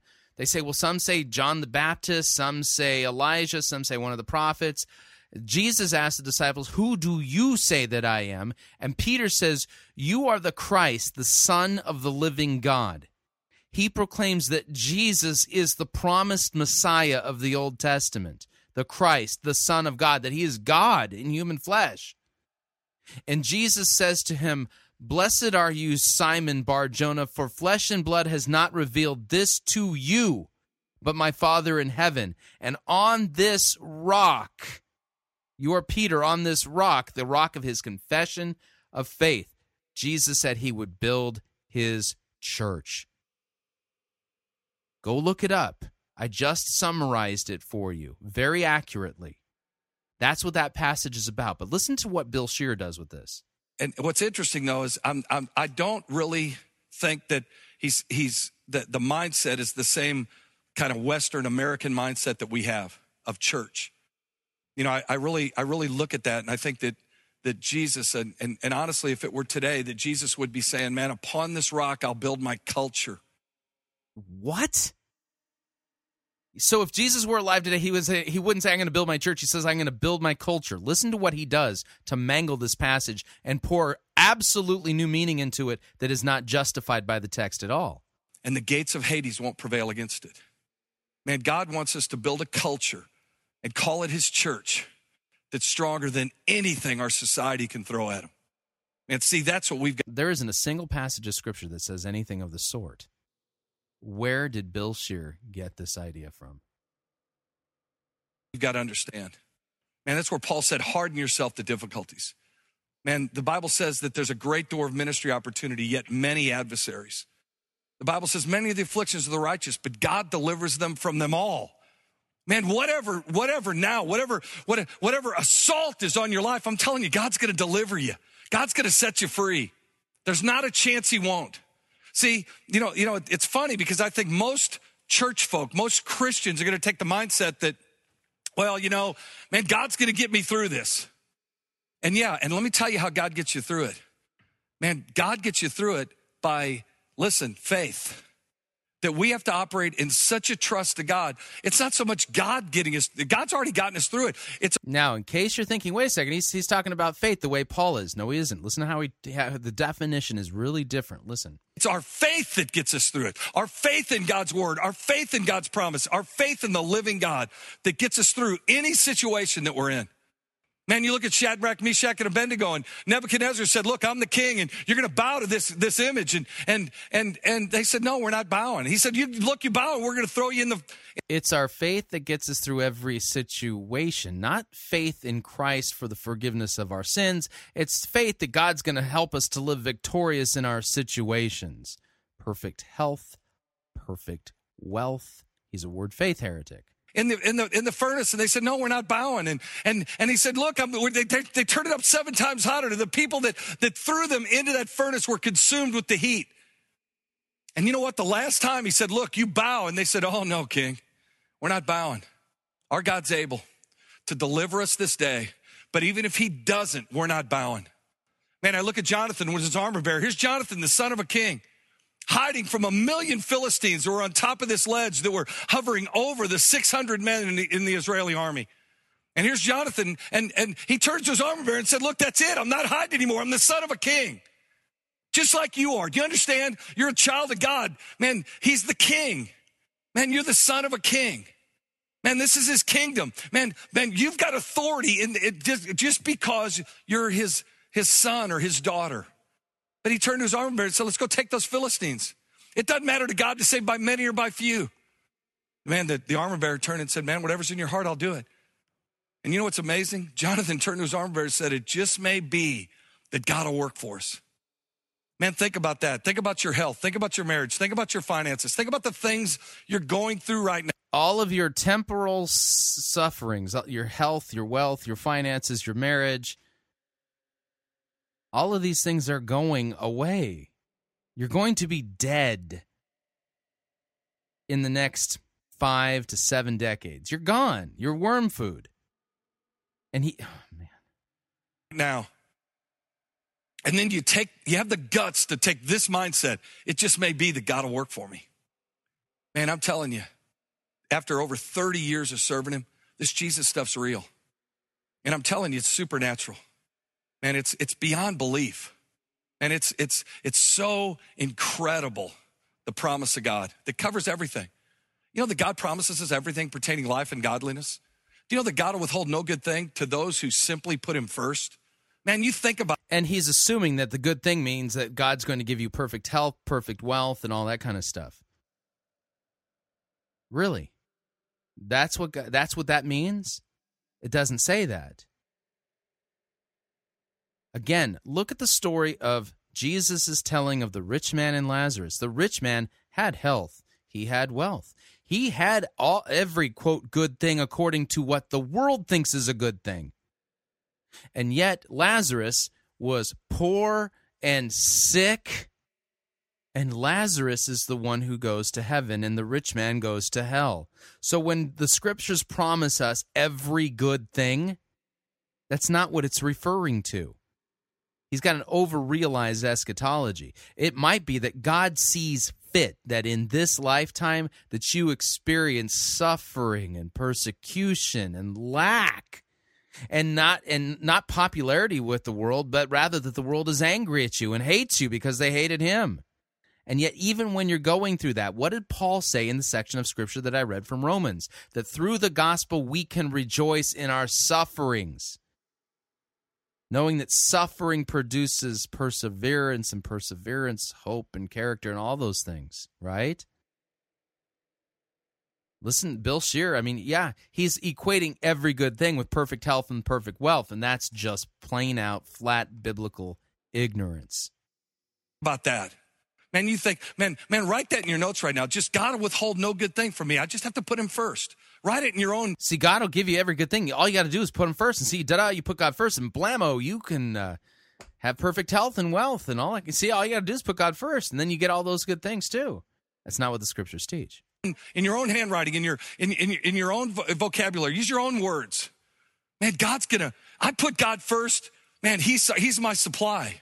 Man, it's not your job. It's not the economy. It's really, you put God first. You sound just like Rick Warren. I don't believe it. It's not the government. Man, the church, none of that stuff is your supply. God's your supply.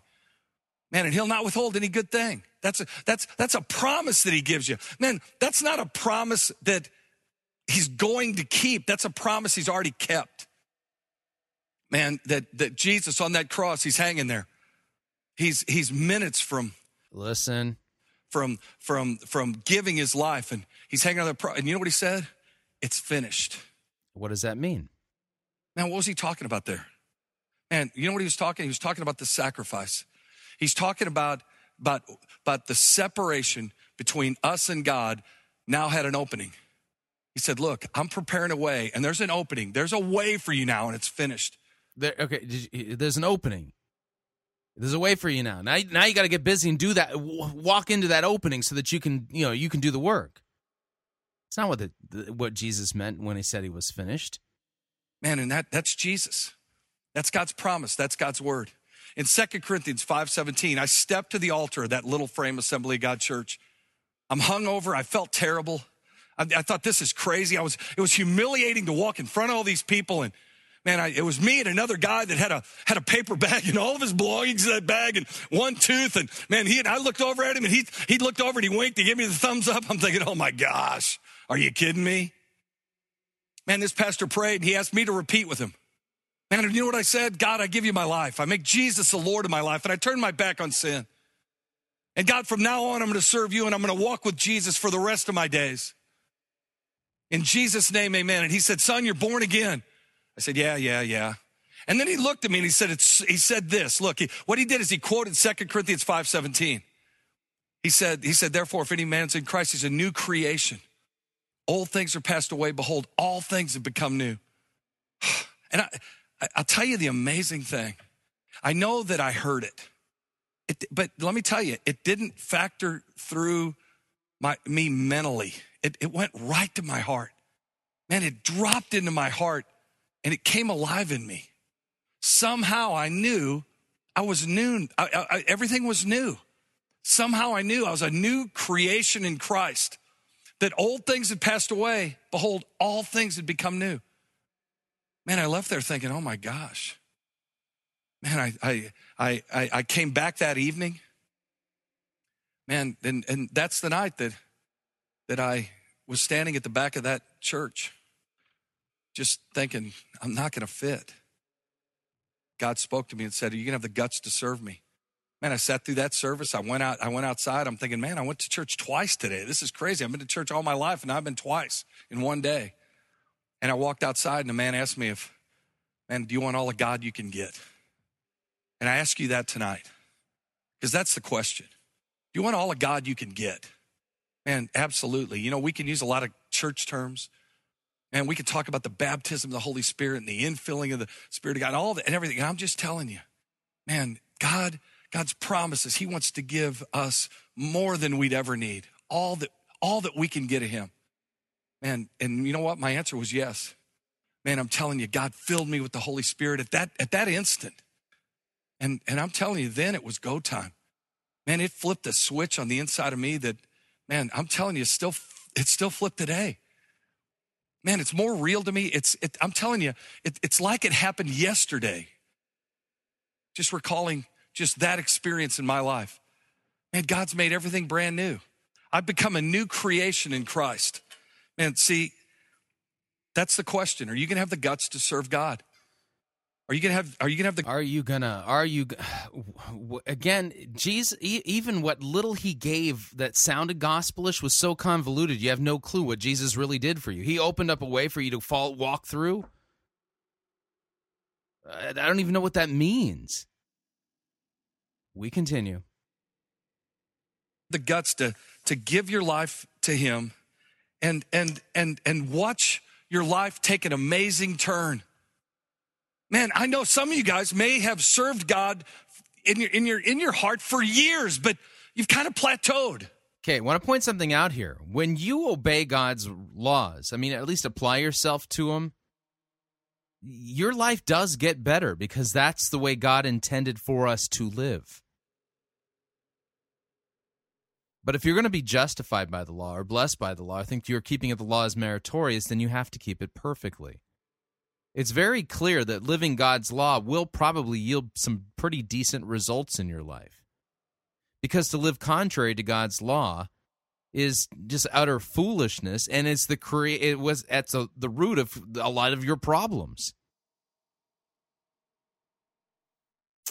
Yeah, but notice he's not preaching Christ and him crucified for our sins. Yeah, no. It's all about Bill Scheer. And you, the thing you got to do. Man, I believe that's why we're here. I believe why this church exists and this community is because, man, so many believers have just plateaued. And it's like, well, I guess this is what it is. And we're just kind of riding it out. You know, where the move of God is kind of just passed them by. Well, I'm telling you today, you've got an opportunity to get on that move of God. Man, to ride the wind of God. Man, in this time of our life and even beyond. Man, that's why we're here right now. I'm telling you, and we could be all dramatic and go and say, man, we were born for a time such as this, but I'm telling you, it's true. Man, we're on the earth today with everything going on, with all the technology, with all the change, with everything, all the politics. You know, it's amazing. Our country's split in half. I mean, every vote, everything is just 50-50. Well, let me tell you, what that requires, it's not 80-20. It's easy to lead when it's 80-20. When you're on the 80% side and you're leading, it's easy. Everybody's agreeing with you. But no, now things are 50-50. You know what's required? What's required is excellent leadership. Man, that's what's required in the church now. That's what's required in our community. What's required? What, can you tell me about what Jesus has done for me? And can you actually... You have any desire to, you know, do your pastorly duty and actually open up a text and actually preach from the scriptures in context? Communities in our country now. Man, things are 50-50. So you know what we've got to do? We've got to be bold. We've got to bring captivity captive. We've got to be people that know what we're talking about. See, and that's the assurance. That's a confidence that God's word gives us. You know, it takes guts. It has become the backbone of everything we are and everything we do as a people. Man, it takes guts as who we are. Man, we want to stand for people that can't. Man, we want to be there for the fatherless and the widows. Man, we want to give groceries to whoever needs them. Man, we want to help anybody in their time of need. And I'll tell you why, because that's aligning ourselves with the very heart of God. I know this, if you help the poor and you win the lost, man, God's gonna prosper you. God's gonna take care of you. Because the poor and the lost is the agenda of New Testament ministry. Makes you wonder what the Apostle Peter did wrong. He and his wife were both crucified for, doing those things. Man, what did Jesus say, man? I was sent to the lost sheep of Israel. And you know what he said? He said, man, you send a doctor to the sick. There's so many people that, man, they're well and everything's just fine and they have no need. And you know what? Tonight, you realize that you have a need for God. Man, you realize that this has got to be real. This has got to be more. It's got to be so relevant and so practical in your life right now that there's no way it can miss. There's no way you can lose. See, I know you guys that have been around me for a long time. You've heard it dozens of times, and I don't want it just to become fodder. I'm telling you, the two choices you have tonight is you could freak out, you could worry, you could fret, or you can win. You can overcome. You could be victorious. You know what Paul said in a desperate situation?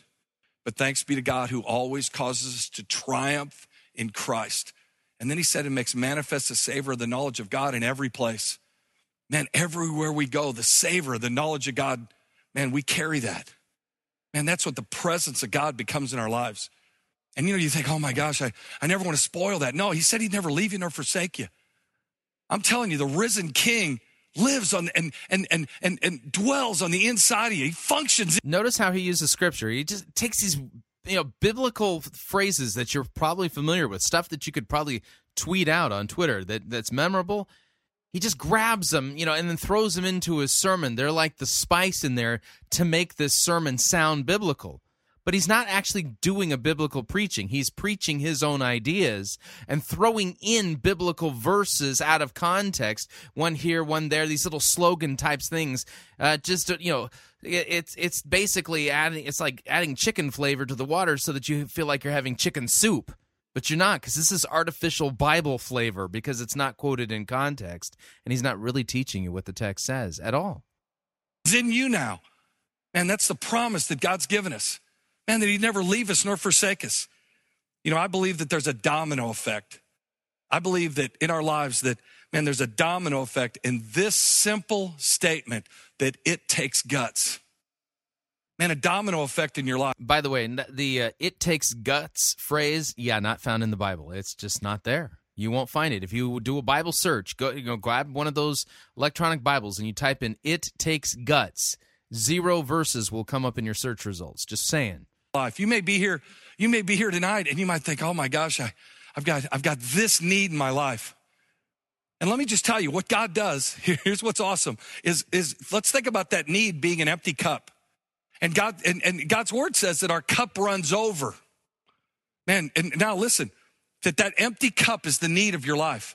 Well, God's gonna fill that cup. He's gonna take care of that need, but not just that. The blessing of God is gonna run over out of that cup, and it's gonna impact the other areas of your life. So where in the Bible does it promise that if you have a need, God is going to absolutely not only just meet it, but meet it in such a way it's so abundant that your cup will runneth over.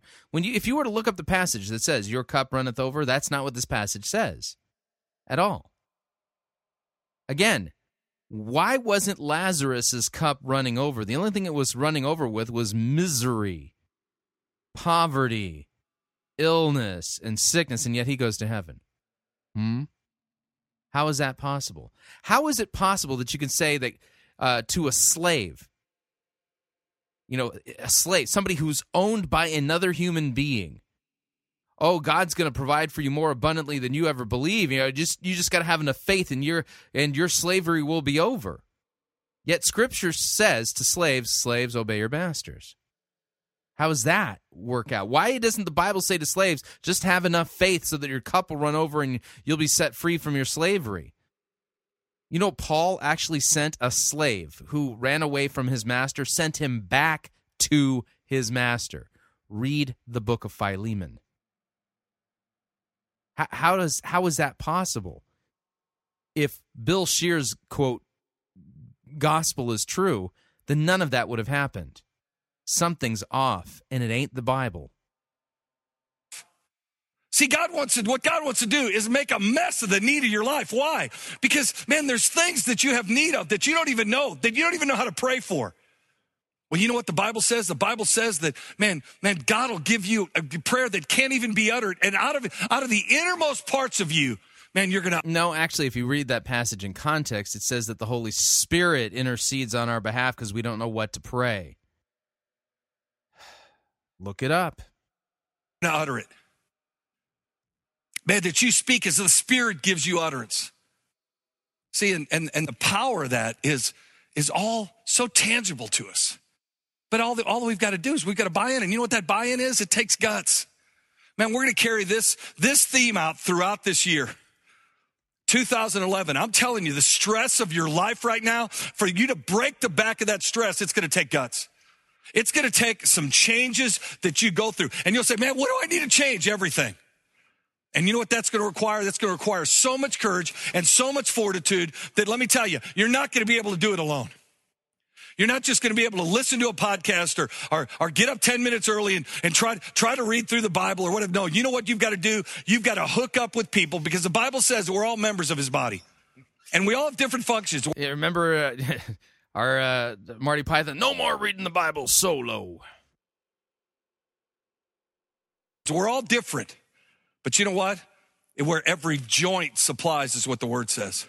It's where you're joined. That's why this church, in this place, in this location, in this community right now is such a big deal. It gives you a place to hook up. It gives you a place to join. And that joint... All he's preaching about is himself and his church. And where's Christ in this? Again, what's the purpose of Jesus? Does Jesus actually show up at your church from time to time? Is what supplies. Man, look at the people that are sitting in front of you. Look at the people that are sitting behind you.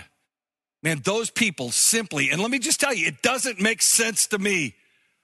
Most times I come into a church setting, it's like, man, these are people, these are friends, this is family that I wouldn't have picked. But guess what? God did. Because the word says that God places us in his body, man, where it pleases him. Man, it's by his will. Or now it's like, let me tell you, I'm telling you, better chance than not that this is a place that you need to be joined. Joined up with people that you wouldn't necessarily pick in the natural, but guess what? Man, the promise of God flows through us hooking together through the local church.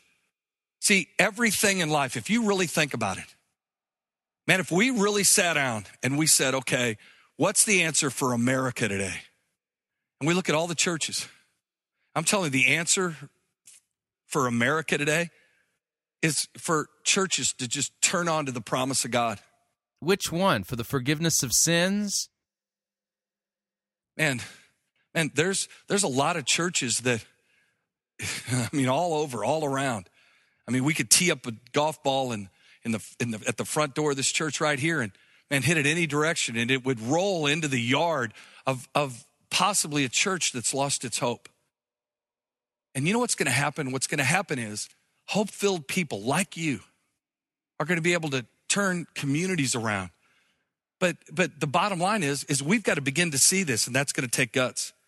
In Romans 1:16, and let me tell you, I believe Romans is the greatest book that was ever written. But in Romans 1:16, Paul writes, and man, let me tell you, this is a big deal to him. Here's the man that wrote over 2/3 of the New Testament, and this right here was the focal message that he had to deliver. Man, I just read through Ephesians, and I read through Philippians, and I read through the book of James, man, just this week. But let me tell you, this book, this Romans, is so packed. And I'm telling you, Ephesians, man, I read Ephesians just a few days ago, and it changed my life again. I'm like, wow. You know why? Because Hebrews 4:12 says that for the word of God's alive. How can it change his life again? He's no longer a sinner. Man, this isn't just words that were penned. It's not like Shakespeare or Dickens. It's not, man, you know what this is? This is the word of God. Man, think about that, right? Write that in your notes. This is the Word of God. Yeah, I'll write that one down. Whew, that's memorable. I had no idea. But in Romans 1:16, Paul writes, it says, I'm not ashamed of the gospel of Christ, for it's the power of God unto salvation. First to the Jew, then to the Greek. But then you know what? He goes farther. But listen, he says, I'm not ashamed. But then he said, for everyone who believes. See, that's a big key to me. No one's left out. Man, you need to write that in the tablet of your heart, that you're not left out. That right now, you're God's focal point. Right now, you're God's mission. Right now, you're right smack dab in the middle of the agenda of the living God. And you know what he's thinking? He's thinking, man, just call unto me. Man, you who labor and are and I'll give you rest. Man, when's the last time that, man, you're just ready to throw in the towel and you're thinking, no, God, I just call unto you. God, I lack wisdom, and I know that you're going to give it to me liberally. God, what I see, I don't like, and I don't live. Liberal wisdom. What about liberal grace and liberal forgiveness of sins? You know, does that have anything to do with the gospel? Live by what I see. How I'm feeling right now, God, it's going to bring me to depression, but I don't live by how I feel. God, I thank you that your word's alive in me. See, we call unto God. He hears our cry. He lifts us up out of the pit, out of the miry clay, and he sets our feet upon a rock. He puts a new song in our heart. Man, that's my aim tonight, is to get a new song in your heart. Man, these guys up here singing tonight, let me tell you, it's a new song for you now. It's a song of hope. It's a song of joy. It's a song of deliverance. That's what God wants in your heart. Man, we're not ashamed of the gospel of Christ. And man, it's... Yeah, I think you are, because you're really not preaching it. I'm not hearing about Christ crucified for our sins and the forgiveness of sins and salvation by grace alone, through faith alone, by Christ's work alone. I'm hearing a lot about you. It's available for everyone who believes. In 1:17 in Romans, it says, for in it the righteousness of God is revealed from faith to faith. As it's written, the just shall live by faith. The just shall live by faith. The just shall live by total trust in God's promise. For what? God's promise for what? For health and wealth? See, that's how this stuff works. Man, it's the trust that we give God. Man, for I'm not ashamed of the gospel of Christ, for the word is the power of God to salvation for everyone who believes, for the Jew first and also for the Greek, for in the word, the righteousness of God is revealed from faith to faith. In the Amplified there, it says, disclosed through the way of faith that arouses to more faith. See, that's what faith to faith is. That faith, it's not like this where it goes from faith to faith to faith to faith. No, you know what it is? It goes from faith to faith to faith to faith. And now guess what? Man, as your faith grows, as your faith builds, it becomes bigger than that mountain that's in front of you. So now we go back to Matthew 11:22, have the faith of God, the God kind of faith. 23 says, and you speak to this mountain, be removed, be cast into the sea, and don't receive any doubt in your heart. You know why? Because the faith that's on the inside of you is bigger and stronger than that mountain could ever be. And that mountain's going to submit to the strength of the faith that's on the inside of you, the trust that God gives you. I'm a little fired up.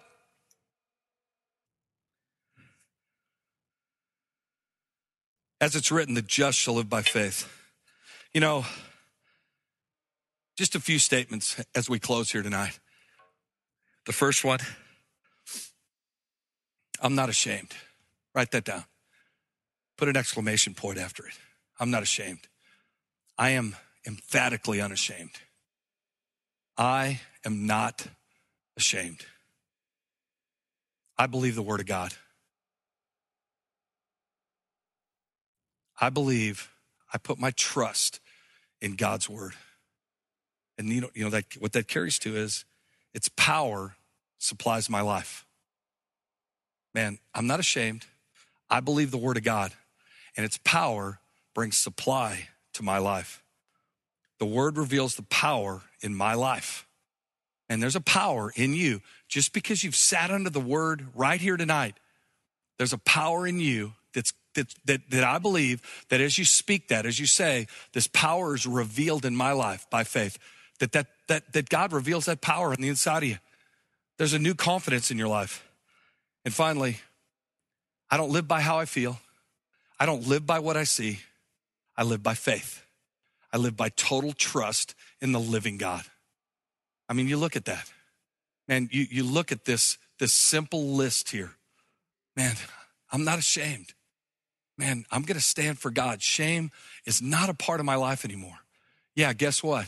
Man, all my missteps and all my mishaps and everything, it's behind me now. I'm a new creation in Christ. Old things are passed away. Behold, all things have become new. God's doing a new work in me right here and right now tonight. Man, see, that's the faith that we have in God's word. Man, right now, I believe the Holy Spirit is ministering to people's hearts. Man, you look at it, you think, you know, I need to talk to him, or I need to see her, or I need a meeting, or I need some help. No, let me tell you what you need. You need this simply right here. You need your hands to just do this with me, and just close your eyes and lift your hands just like this and allow your heart to open. Do it right now. Just close your eyes and lift your hands and allow your heart to open right now. And let the Holy Spirit minister to you. Let the Holy Spirit deliver you. Let God touch your life in such a dramatic way right here and right now that it'll never be the same, and it'll impact everybody around you. God, I just thank you for this night. God, I thank you for your word. God, I thank you for the guts that you've given us to serve you, God. And God, we take a stand tonight. Did you notice the entire thing? I mean, over and over and over and over and over. Me, the thing I got to do, and throw in some out-of-context Bible verses, and then he thinks that he's teaching the Bible. And he didn't. He didn't preach the gospel. The gospel was him laying down his life, not Christ laying down his. As a result of it, from there, everything else was just a litany of self-righteousness and works. And the gospel doesn't make any sense. That whatever it is that's in front of us, whatever battle chooses us, God, that we win, that we're victorious. And we carry the savor of your knowledge in every place that we go, God. And we're so appreciative, and our hearts are so full. Now, God, I just thank you. By your Spirit, you're beginning to minister to people even right now. Oh, boy. So there you have it. Man, just... all law, no gospel, all indicative, no real, all imperative, sorry, all imperative, no indicatives. This whole thing was just a convoluted mess. And you know what's funny is that Bill Scheer didn't sound much different at all than Rick Warren. Now, Rick Warren doesn't believe the word faith, prosperity, heresy. But Rick Warren pretty much teaches this exact same legalistic doctrine. Sad. Sad. Sad. Need to remind you all, Fighting for the Faith is listener-supported radio. That means we depend upon you, your generous gifts, your financial contributions to keep bringing this important radio outreach to you. You know the drill. Visit our website, click on one of the friendly yellow buttons, and then fill it all out. We could truly use your financial support. Of course, if you'd like to do it the traditional way, you could do so by clicking on the make your gift payable to Fighting for the Faith. Send it to Post Office Box 508. Fishers, Indiana, zip code 46038. Until next time, may God richly bless you in the grace and mercy won by Jesus Christ and his vicarious death on the cross for all of your sins.